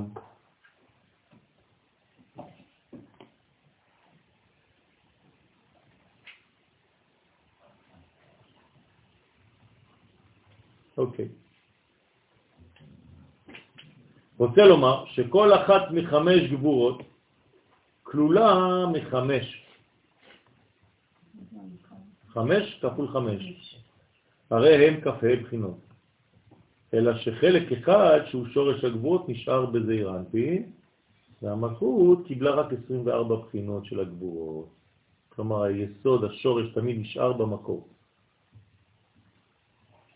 במילים אחרות, קוראים לזה בבנק הקרן. יפה. כל פעם אתה צריך לשמור על הקרן. מה שהרווחת זה מחוץ, אבל הקרן תכניס בחזרה למשחק, אם לא, אתה לא יודע לנהל כספים. אז תמיד, תמיד, תמיד הקרן חייבת לחזור, להיות בתוך המערכת. אל תיגע ביסוד, זה כמו במילוי שם הוויה. אני כל הזמן צריך לשמור על שם הוויה, שהוא היסוד, שהוא הקרן, לפני שאני מתחיל לפתוח. אז אותו דבר פה, שומרים את האחד ונשארים 24. ואמר עלי, עלי יתמר, על היסוד הזה נאמר, אל ישוב דח נכלם, אלא יקבל שיפוע ראוי לו כשעולה בדעת. וגם כשאתה נותן, אז אתה מוכן לאבד את עצמך. נכון, לכן אסור לתת יותר מ... חומש. עכשיו אתם מבינים למה? בסדר? אם הרווחת עשרה שקלים, מה זה חומש? חמישית מעשר שקלים, כמה זה? שני שקלים. אל תיתן יותר משניים. בסדר? מעשר זה אחד. מעשר זה אחד על עצם. אבל אם אתה רוצה להיות לארג', תן שתיים, אבל לא יותר. תיזהר. כי אם לא, אתה רוצה לעשות חסד בחוץ ואתה בעצמך נופל בתוך הפח. אז לא הבנת כלום. כן. נכון. אז צריך להבין, יש יסודות. כלומר, אם היינו מנהלים חברה לפי יוסף הצדיק, כמה היינו צריכים לשלם למס הכנסה? מקסימום 20 אחוז. היינו צריכים לשמור, ככה זה הטבע האמיתי של האדם, לשמור 80 אחוז ממה שאתה מרוויח. כולם היו מאושרים. ברגע שננהל חברה בצורה כזאת, אם הייתי שר הכלכלה, הייתי מחזיר את זה לשם. כלומר, שאנשים עובדים, הם רוצים 80 אחוז ממה שהם עובדו, זה נורמלי. ברגע שמשאירים לך 40 אחוז, 50 אחוז, 60 אחוז מקסימום, אתה, אתה לא עובד בשביל עצמך, אתה נמאס לך כבר. אנשים עושים כסף שחור. אבל אם היו נותנים לכולם אפשרות לשמור 80 אחוז, אף אחד לא היה צריך לעשות כסף שחור בכלל, כולם היו עובדים בצורה נכונה. ועוד, דח אי הוא היסוד נקרא דח, בכ"ד ספרים דאורייתא. זאת אומרת שהיסוד מתפשט ב-24 ספרים של התנ"ך. בתנ"ך יש 24 ספרים, אתם יודעים את זה, נכון? דהיינו, בכ"ד ספרי התנ"ך, בתורה, נביאים וכתובים, הכל כולל 24, שהם כ"ד בחינות של חסדים. זאת אומרת שזה בעצם כל הבניין של ההתפשטות. מה? זה אותו דבר, זה התפשטות בחיצוניות, שזה הזמן, שזה כל המדרגות. חזקות שמשותייך. ושכינתה והשכינה שהיא האחרונה בשם הוויה. עליה נאמר וחדה על שכמה.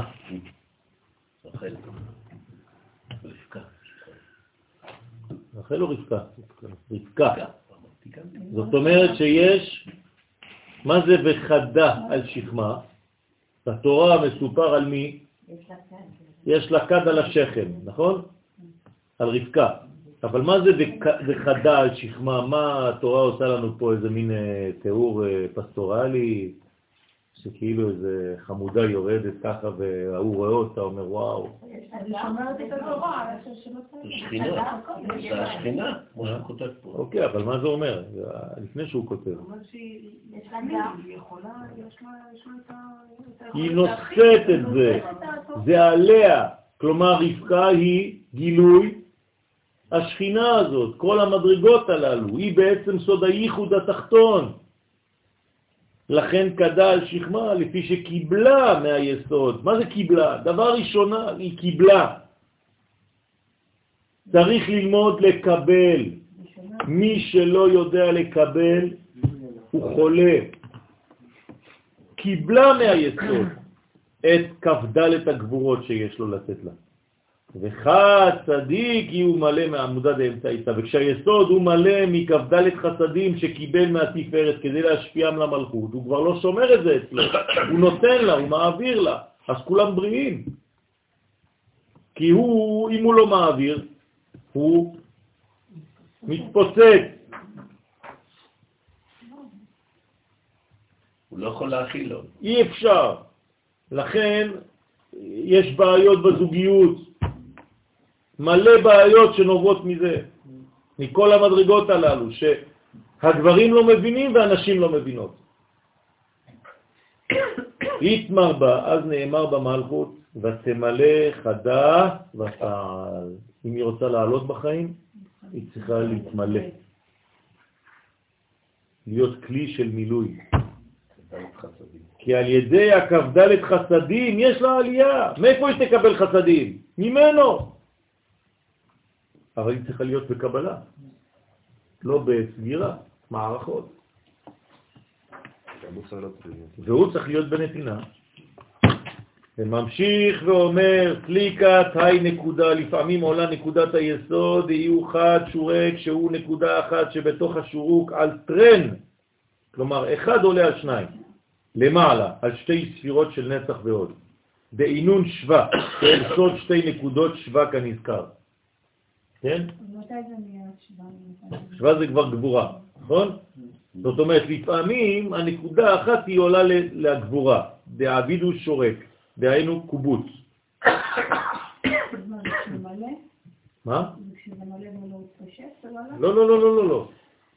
לפעמים עולה נקודת היסוד, ואי הוא חד שורק, לפעמים השורוק הזה, כן? שהוא נקודה אחת שבתוך הוו, על טרן, הוא עולה על שתיים, על שתי ספירות של נצח והוד. נכון? כל אחת יש לה מדרגה.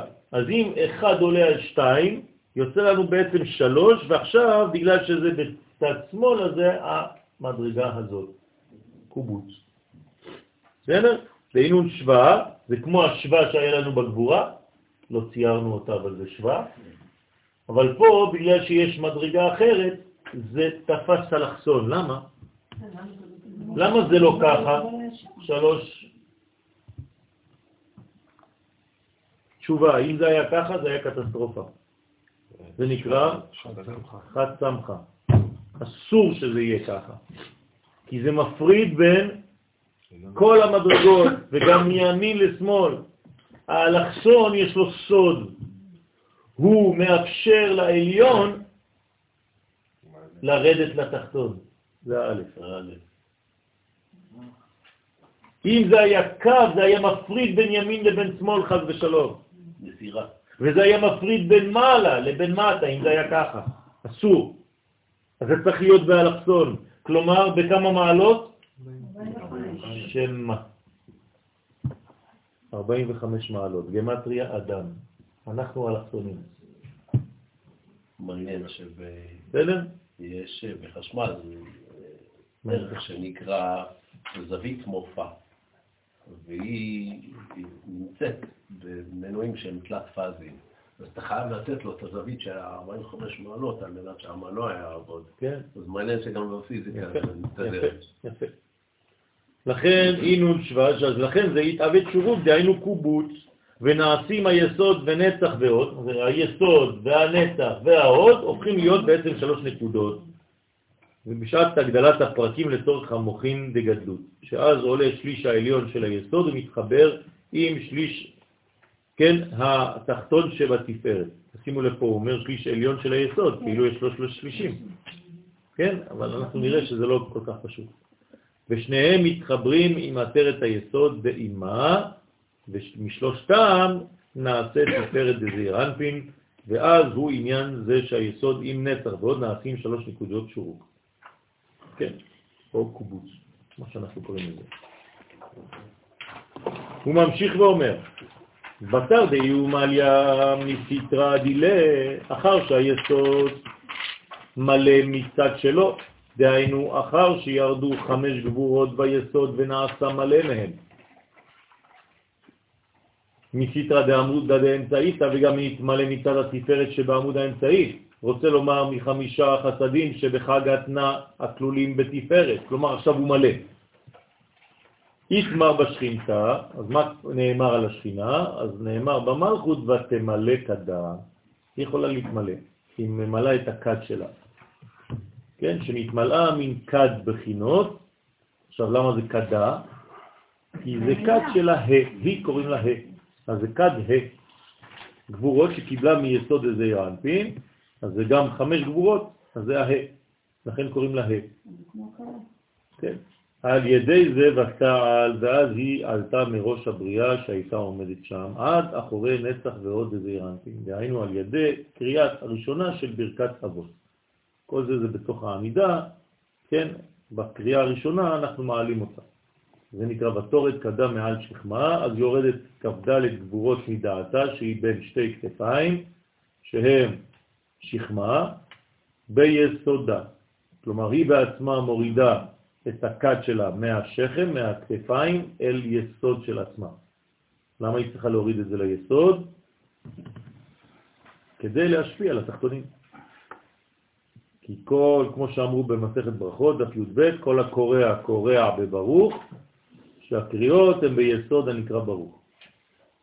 בסדר? כלומר, כשאנחנו בעצם קוראים, מה אנחנו עושים?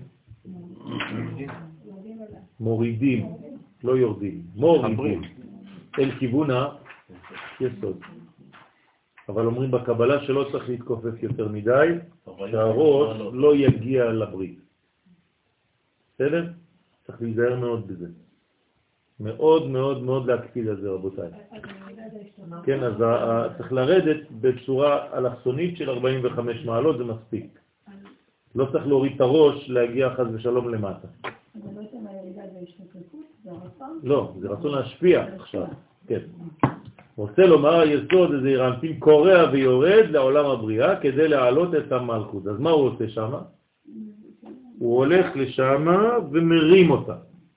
לכן הצורה של הקריאה זה ברוך אתה, הופ, אני מרים אותה. כאילו תפסתי אותה עם השיניים ואני מרים אותה למעלה. ואז ותמלא כדה ותעל. יש צורך לקופץ את הברכיים או לא? לא. אנחנו, לפי תורת הקבלה, לפי הבן איש חי, לא מכופפים ברכיים. בסדר? למה לא מכופפים ברכיים? יפה, שנאמר ברגליהם רגל ישרה על המלאכים, ואנחנו דומים למלאכים בזמן העמידה, אז הברכיים לא זזות בכלל. בסדר? אז זה רק החלק העליון. חלק ראשון ברור, אתה השם. רומז שבקריאה השנייה של ברכת אבות היא מקבלת עצמות חמש גבורות, ואחר כך כל הזוקף זוקף בשם. כשאתה אומר את השם, אתה צריך להיות כבר זקוף. היא עולה בתפארת בזעיר אנפין, שהוא השם הוויה, היינו סליקת ודאי מגלותה, וכאילו הוצאת אותה מהגלות שלה. איך הוצאת אותה מהגלות? גאלת אותה, נכון? מה זה לגאול אותה? למנות אותה בחסדים. יפה, פשוט מאוד להכניס אותה לפונקציה שהיא נועדה לכך. כל אדם שלא ממלא את העבודה שלו בעולם הזה הוא בגלות מהעבודה שלו. והיינו ממה שירדה בלילה לעולם הבריאה ונחשבת לה לגלות. אז הוא צריך להוציא אותה מהגלות, זה לא המקום שלה. היא ירדה לשם בשביל מה? גם ללקט וגם לשמור, כן, ותקום בעוד לילה ותיתן פרש לביתה וחוק לנערותיה. אבל היא צריכה לחזור למקומה. איפה המקום שלה? לא בעטרת היסוד. עטרת היסוד זה השורש שלה. המקום שלה במלכות דאצילות. בסדר? בחלק התחתון של עולם האצילות. והלילה היא יורדת לעולם הבריאה. אז צריך להחזיר אותה בבוקר בתפילת שחרית לעולם האצילות. מתי מחזירים אותה לעולם האצילות? בעמידה. בסדר? לגבי בעלה, שעלתה לאחורי החזה דזיר אנפין למקום אצילתה הראשון. בסדר? מאחורי החזה דזיר אנפין. זה כאילו? בוודאי, כי אמרנו שתחתון זה גם אחור. הוא ממשיך ואומר, בהאי שעתה, באותה שעה שכשעלתה המלכות באצילות, חזרה לאצילות, היא אמרת לגבי צדיק, היא אומרת ליסוד הנקרא צדיק, דהיינו אחר שהיסוד השפיע בה את החסדים ואת הגבורות, מה היא אומרת לו? ותאמר שתי אדוני. שיוריד את ה... אתם מבינים את הדיאלוג פה שיש שם? הכל, כל זה זה פסוקים. זה סוד גדול. כן, אז היא אומרת לו שתי אדוני, מה זה שתי אדוני? היא קור... קוראת ליסוד אדון, קודם כל. למה היא קוראת לו אדון? כי יש לו אדנות עליה, יש לו שלטון. כן, היא מראה לו שהיא בעצם מכבדת אותו בזה. לכן גם הוא אדון שלה. אז מה היא אומרת לו? מה הפירוש שתי? כך מהשכינה. לא, לא. תמשיך לקבל עוד מלמעלה, אני רוצה עוד. שתי, שיקבל עוד שפע ואורות מאבא ומאמא כדי להשפיע בה. זאת אומרת שעכשיו שהיא בקבלה, מה היא רוצה? עוד לקבל, עוד מילוי. היא אומרת לו, תמשיך לשתות, כי כשאתה שותה, גם אני שותה. וכשאתה סוטה, אני סוטה, חס ושלום. אז הוא צריך לשתות כל הזמן. שמאיפה הוא ישתה? מה השתייה שלו? מוחית לגדלות, חוכמה ובינה. זאת אומרת שהוא צריך, איך הוא עושה את זה? לימוד תורה. בסדר? זה לימוד תורה. ככל שהגבר לומד יותר תורה, מקבל מוחין דאבא ואימא, החיבור שלו עם האישה יותר בריא. ומה שכתוב, וגם גמליך אשכה, כלומר, לא רק אתה תשתה, אני הולכת להשקות גם את הגמלים שלך. מפרש דעינון שמילת גמליך רומזת על גמולי חלב. מה זה גמולי בחלב? מה זה הגמלים? הילדים שהם נצח ועוד. מה הם עושים? מה, מה עושים הנצח והעוד בזיווג? מה זה הנצח והעוד בזיווג? הם שומרים? לא, זה טרין בעין, אני לא רוצה לתרגם את זה לעברית, שמבשלים את הזרע. בוא נראה מה אומר הזוהר. גמולי מחלב שהם נצח ועוד המבשלים את השפע. שגם הם נהנים מהשפע. כי השפע נמשך ליסוד בתחילה לנצח ולהוד. לפני שזה עובר ליסוד, זה עובר דרך הנצח וההוד, אז לכן גם במעבר הזה הם נהנים. בסדר? והטעם שנצח ועוד נקראים גמולי מחלב או גמולי חלב, כי החלב של ימי היניקה עיקרם להגדיל את נצח והוד. זאת אומרת, כשאנחנו מניקים אפילו תינוק, מה אנחנו מגדילים אצלו בעיקר? בזמן היניקה? נצח ועוד. בסדר, זה סודות, צריך להבין את זה, אני לא רוצה להיכנס לכל הפרטים, כי זה דברים מאוד מאוד עמוקים, אבל בזמן של יניקה יש תמיד, נכון, עיבור, יניקה ומוחים. כל פעם שאנחנו ביניקה, למשל באיזה תקופה בשנה אנחנו ביניקה?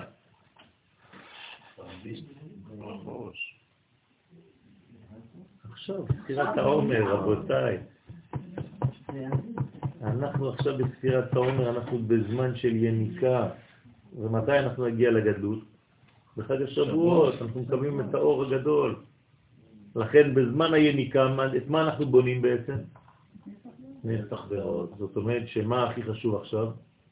לעבוד על מה?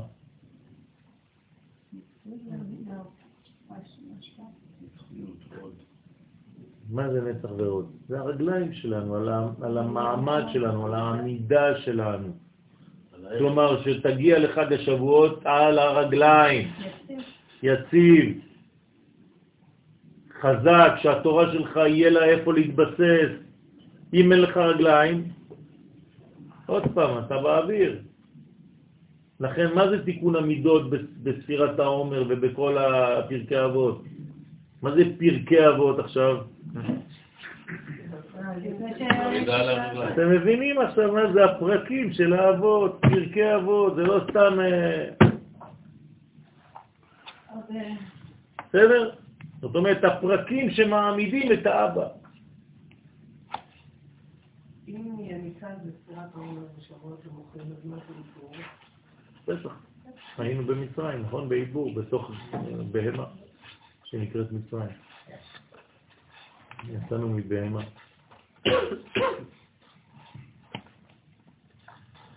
העם היחידי שנולד מחוץ לארצו. בגלל זה גם בפסח שני, מה הם רוצים? גדול זה דרך אגב. כמו שהספרת לנו, שבליל הסדר יש את השעות המיוחדות האלה שבהן יש הלל שלם. הרעיון הוא בהלל שלם, מה שסיפרת לנו, זה שאנחנו צריכים לנום, אנחנו צריכים לקחת מהאורות הגדולים האלה, כי למחרת כבר הוא לא שלם. נכון, הוא כבר נעלם, נכון. יפה. אה, עוד מאמר, עוד שנה. מה? לא הבנתי. כן. בוודאי, זה כלול ברגש, בוודאי. כלול ברגש ובעשייה. כדי לקבל שכל צריך רגש וגוף. עברה שנה, הסיפורים נעלמו, שמתם לב. להבין את מאמרים הבאים, נקדים מה שכתב בזוהר, בזוהר הרקיע. תחילת פרשת בראשית, דף ד', טור ב'. מה? כן, אבל אנחנו רק כדי להביא את המאמר הבא.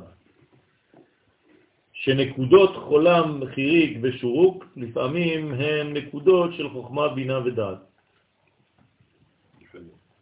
מה זאת אומרת? איפה זה בדרך כלל? זה, זה פה. כן? תפארת, חולם,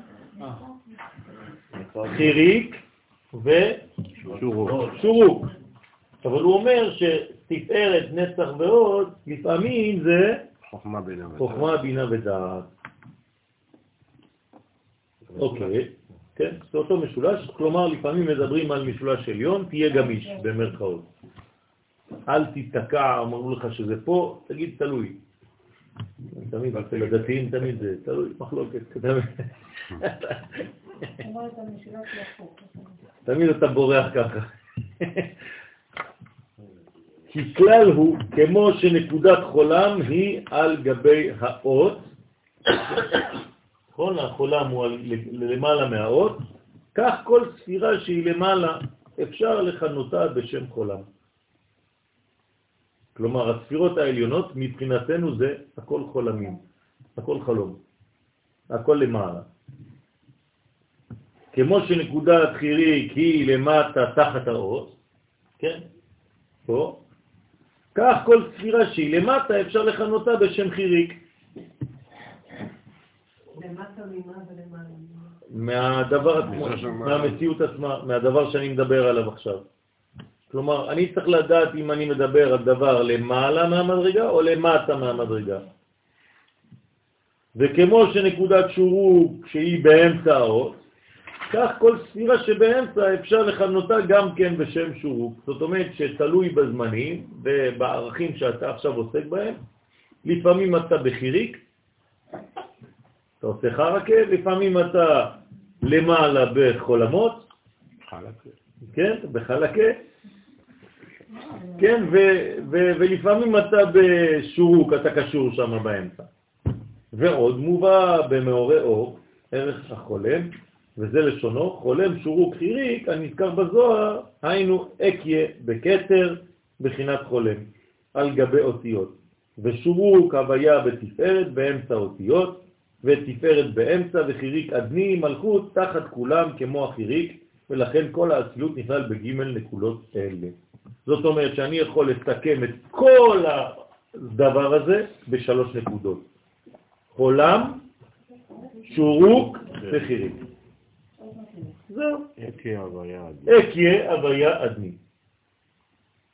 ראש, תוך, סוף. בסדר? חולם זה למעלה, שורוק זה באמצע, חיריק זה מתחת. עכשיו, קיבץ לנו את הכל, ועכשיו אנחנו יוצאים עם דבר יותר ברור. בסדר? כל מה שעשינו זה חשוב לדעת, אבל אפשר לסכם הכל ולומר שלפעמים המדרגות של החיים שלך הם מעליך, לפעמים אתה חי את זה, ולפעמים זה העתיד, זה מה שיבוא אחר כך. דף הבא. למה בשבת הנקודים משתנים? בשבת, בתפילות, כן. הנקודים משתנים. מה זאת אומרת הנקודים? של הברכות? קודם כל זה בכלל, קודם כל זה לא אותה, זה, זה לא מידה. שמת לב, אין ברור. 18 ברכות. זאת ברור, אבל גם הדברים- גם הדברים הקבועים, כן, בגלל שאנחנו ב- ב- בעולם אחר. אנחנו ממש עלינו בעולם האצילות, ושבת בכלל עצמו זה כל העולם הזה. אנחנו בכלל במדרגה אחרת לחלוטין. טוב, נתחיל, כנראה שלא נסיים, אבל נתחיל, יש לנו עוד אה, 20 דקות, ננסה להשלים מה שאפשר.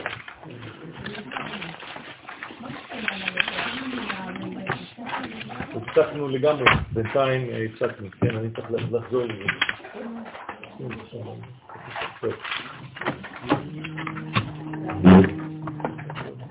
בעזרת השם.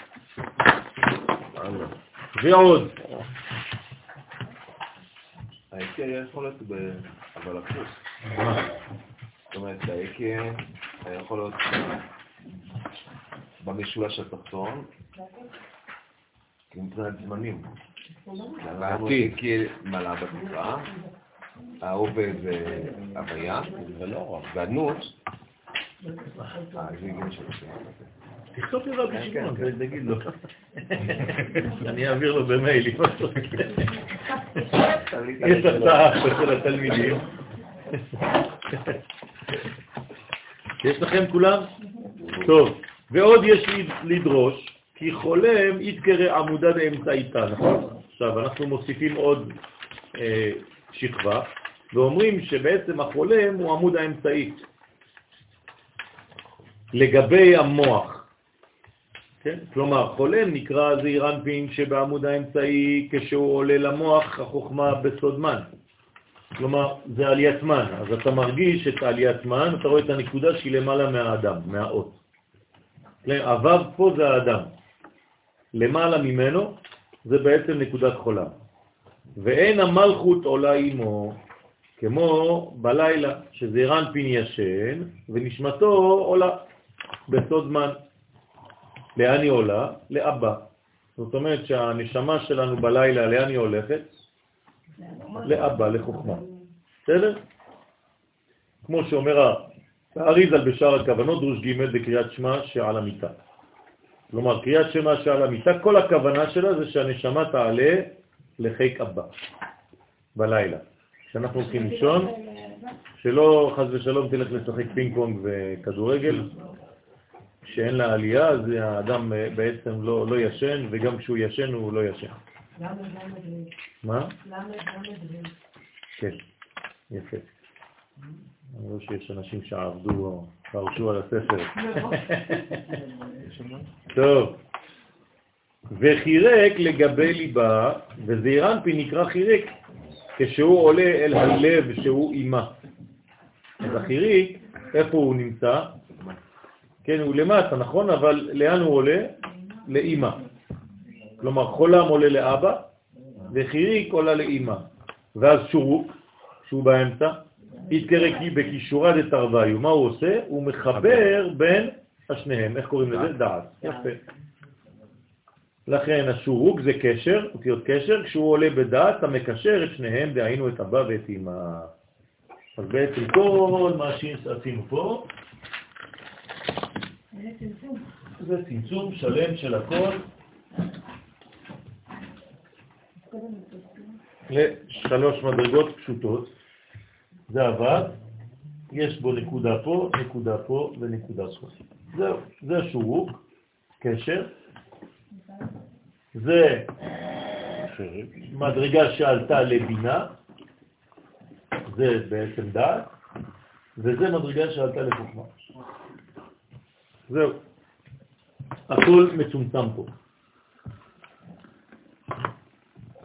ועוד יש לדרוש בעניין הנקודות, כי חולה מתקרב בכל סטרא דימינה, שזה אירנטים. נקרא חולם בכל קו ימין. כלומר, בגלל שהוא עליון הוא גם ימין.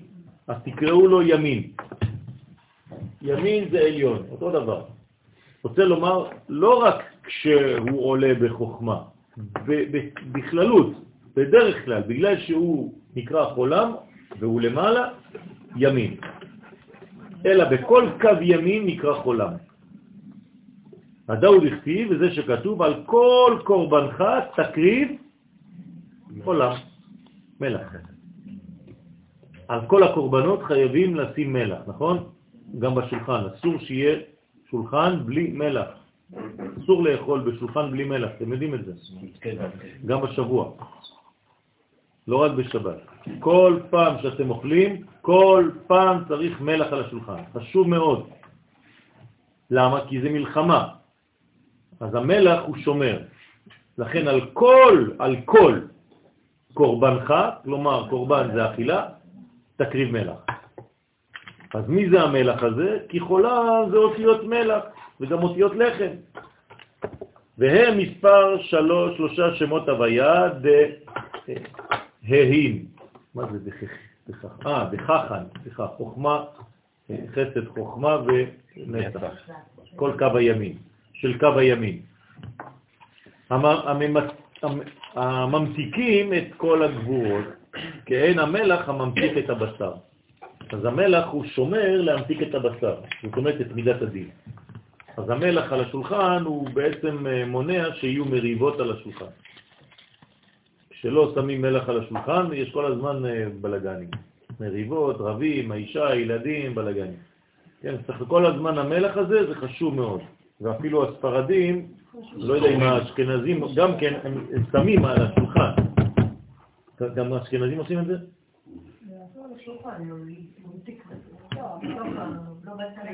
לא, על השולחן.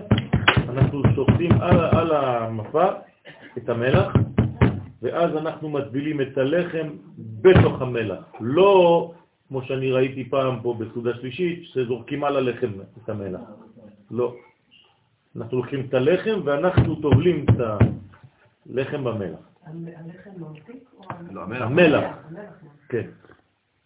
בסדר? חתן שהולך לחופה שלו, מה עושים לו? שמים לו מלח, יש לו חסיסים. כן. זה, זה, יש דרך אגב מלא אנשים, כן, הנשים הזקנות של אז היו עושות מלח וכל ה... זה בבית, ומסובבות מלח מעל הראש וכל מיני, וזורקות לשירותים, אני יודע מה, כל מיני. והמלח. אתה לא זה שמסתכל מלח? זה ממתיק, בטח זה ממתיק. מלח זה ממתיק. זה ל"ג בעומר. דרך אגב, אם את רוצה עוגה מתוקה, צריך לשים מלח בפנים. זה מוציא עוד יותר את המתיקות. מה? זה לא בספירת העומר שנותנים, מחלקים את הקטן ממנו? נכון, יש ב... אני לא זוכר בדיוק, אבל יש ב... ב- יש איזה חג, שכחתי את החג הזה, שנותנים מלח בשקיות. זה בשבועות, נכון? כן, בשבועות. בספירת העומר שמים כן. את המלח. נכון. נכון. אז יש, יש כל אחד, גם אתם? יש כל מיני... מתחילים לספור, אז... אה, זביצ'ה, בפורים. לא, כל אחד הוא אומר בפסח, הוא אמר בשבוע, תגיד בפורים. של ה... טוב, כן, מאיזה מקום מכדור הארץ באתם, כן. טוב, האמת שהמלח אז הוא ממתיק, זה נקרא ממתיק. מה זה להמתיק? זה ממתיק את הדינים, זה מוציא, כמו שיש בשר, אני שם מלח על הבשר, מה זה עושה? זה מושך את הדם, נכון? ואז אחרי זה אני שוטף את זה, מדיח את זה, ואז כל הדם הולך עם המלח, כל הגבורות יוצאות. מה, זה חסד? אה, זה גבורה, אבל זה, זה בסופו של דבר. העבודה של חסד, לא, זה גבורה. בסדר, אם, אם, אם אני רוצה למצוא דם, הוא חייב למצוא משהו שדומה לו. בסדר? אז זה נקרא לוחמה. לוחמה זה מלח, זה אותם אותיות. טוב. לא חשוב. מישהו מתקשר אליי בשעות כאלה. לא ישנים, הם משוגעים האנשים. הוא יודע שאתה ער. אומר את זה עלינו. טוב. אז עכשיו, אה, אז כל זה זה בעצם הצד הימני, על כל קורבנך תקריב מלח, כי חולם הוא אותיות מלח ומספר שלוש שמות הוויה של חכם. ממתיקים את כל הגבורות, כן? המלח הממתיק את הבשר וחיריק, כן? יתקרא בכל סתרה דשמאלה. זה נקרא שמאל, זה נקרא ימין. בסדר? זה, זה אירנפי נקרא חיריק שבכל קו שמאל. אני רוצה לומר לא רק בבינה, ואם שורק בכישורה דתרווי הוא נקרא שורק שקושר את שניהם, רוצה לומר לא רק בדעת אלא בכל קו האמצעי של דעתי. אז זה נקרא אמצע. מה זה שלוש שמות הוויה? בסדר? מה? מה זה שלוש שמות הוויה? מלח. כמה זה בגמטריה? 78. 78. 78. שלוש פעמים י"ש. שלוש פעמים 26. אה. שם הוויה. בסדר? כלומר קו עליון, קו אמצעי וקו תחתון, או ימין, שמאל ואמצע. אלף ואלף, 78. מה? כן. אלף ואלף, 78. אני רואה שנשארת עם ה... חשוב מאוד, מאוד מאוד הדברים האלה.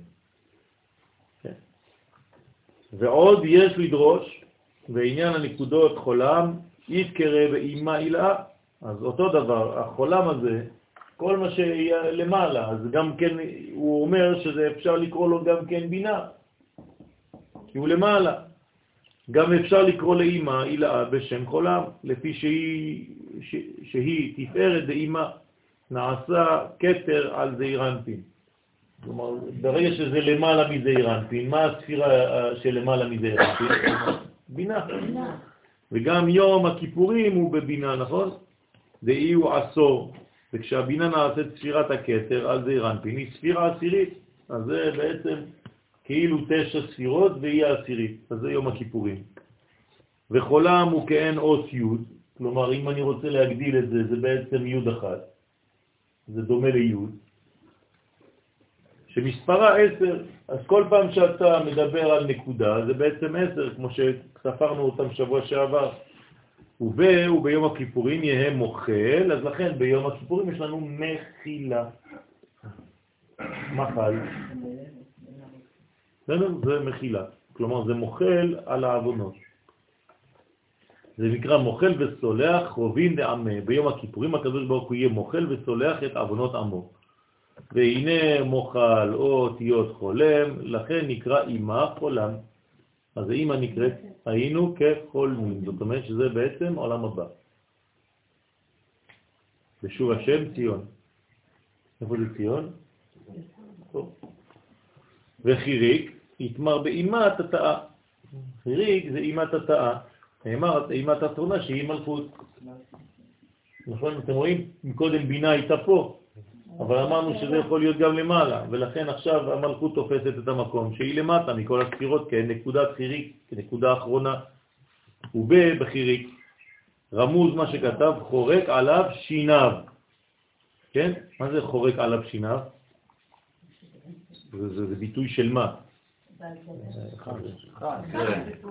פירוש, הקדוש ברוך הוא חורק את שיניו על סמך מהם, אובמה, והשתעביד בבנוי, שמשעבד את הבנים שלו, ושכינתה בגלותה, כן, על הסמך מהם, שהשתעבד בבניה של השכינה בגלות, כלומר כל מי שמצער את עם ישראל בגלות, הקדוש ברוך הוא חורק עליו את שיניו, וגם יש לפרש שהמלכות היא בסוד דינים, לעשות דין בחיצונים על שעבדו את בניה בגלות. זה כשמשעבדים, אבל כשאנשים בעצמם רוצים להישאר, זה סיפור אחר. עושה את התיקון שלו. להבין את מאמר הבא, עוד מאמר, שנה הבאה. כן. בעזרת השם נקדים מה שמבואר בשאר הכוונות, כי בכל קריאת שמה, קודם שיעלו זון, מן, באבא ואימא, צריך לכוון לייחד את זון. דהיינו, אח באחד עם ד' באחד. כלומר, כשאנחנו אומרים קריאת שמה, אנחנו צריכים לחבר אח ד לד'. אז האח הוא זכר, זה אירנפי, והד' זה בחינה ד' שנקראת מלכות, נוקבה. אז זה נקרא אח של ד', אז זה נקרא אחד. אז שמע ישראל השם אלוהינו השם, אח לד', כלומר אתה צריך לחבר, כשאתה אומר אחד זה אירנפין ומלכות. לשם ייחוד קודשה בריחו שכינתה. ואחר כך להעלותם יחד למן, ברגע שהם מחוברים אתה מעלה אותם במים נוקבים, למי? לאבא ואמא. כדי לגרום שם גם כן זיווג ביניהם ולהוריד שפע בחזרה למטה. בסדר? כל זה נראה שבוע הבא. בעזרת השם. כן. כשאתה טיפה לפרט, כשאתה מדבר על הוו, על שלושת הנקודות, הוו זה אנחנו, זה אירנפין, אבל בעולם שלנו זה יכול להיות האדם.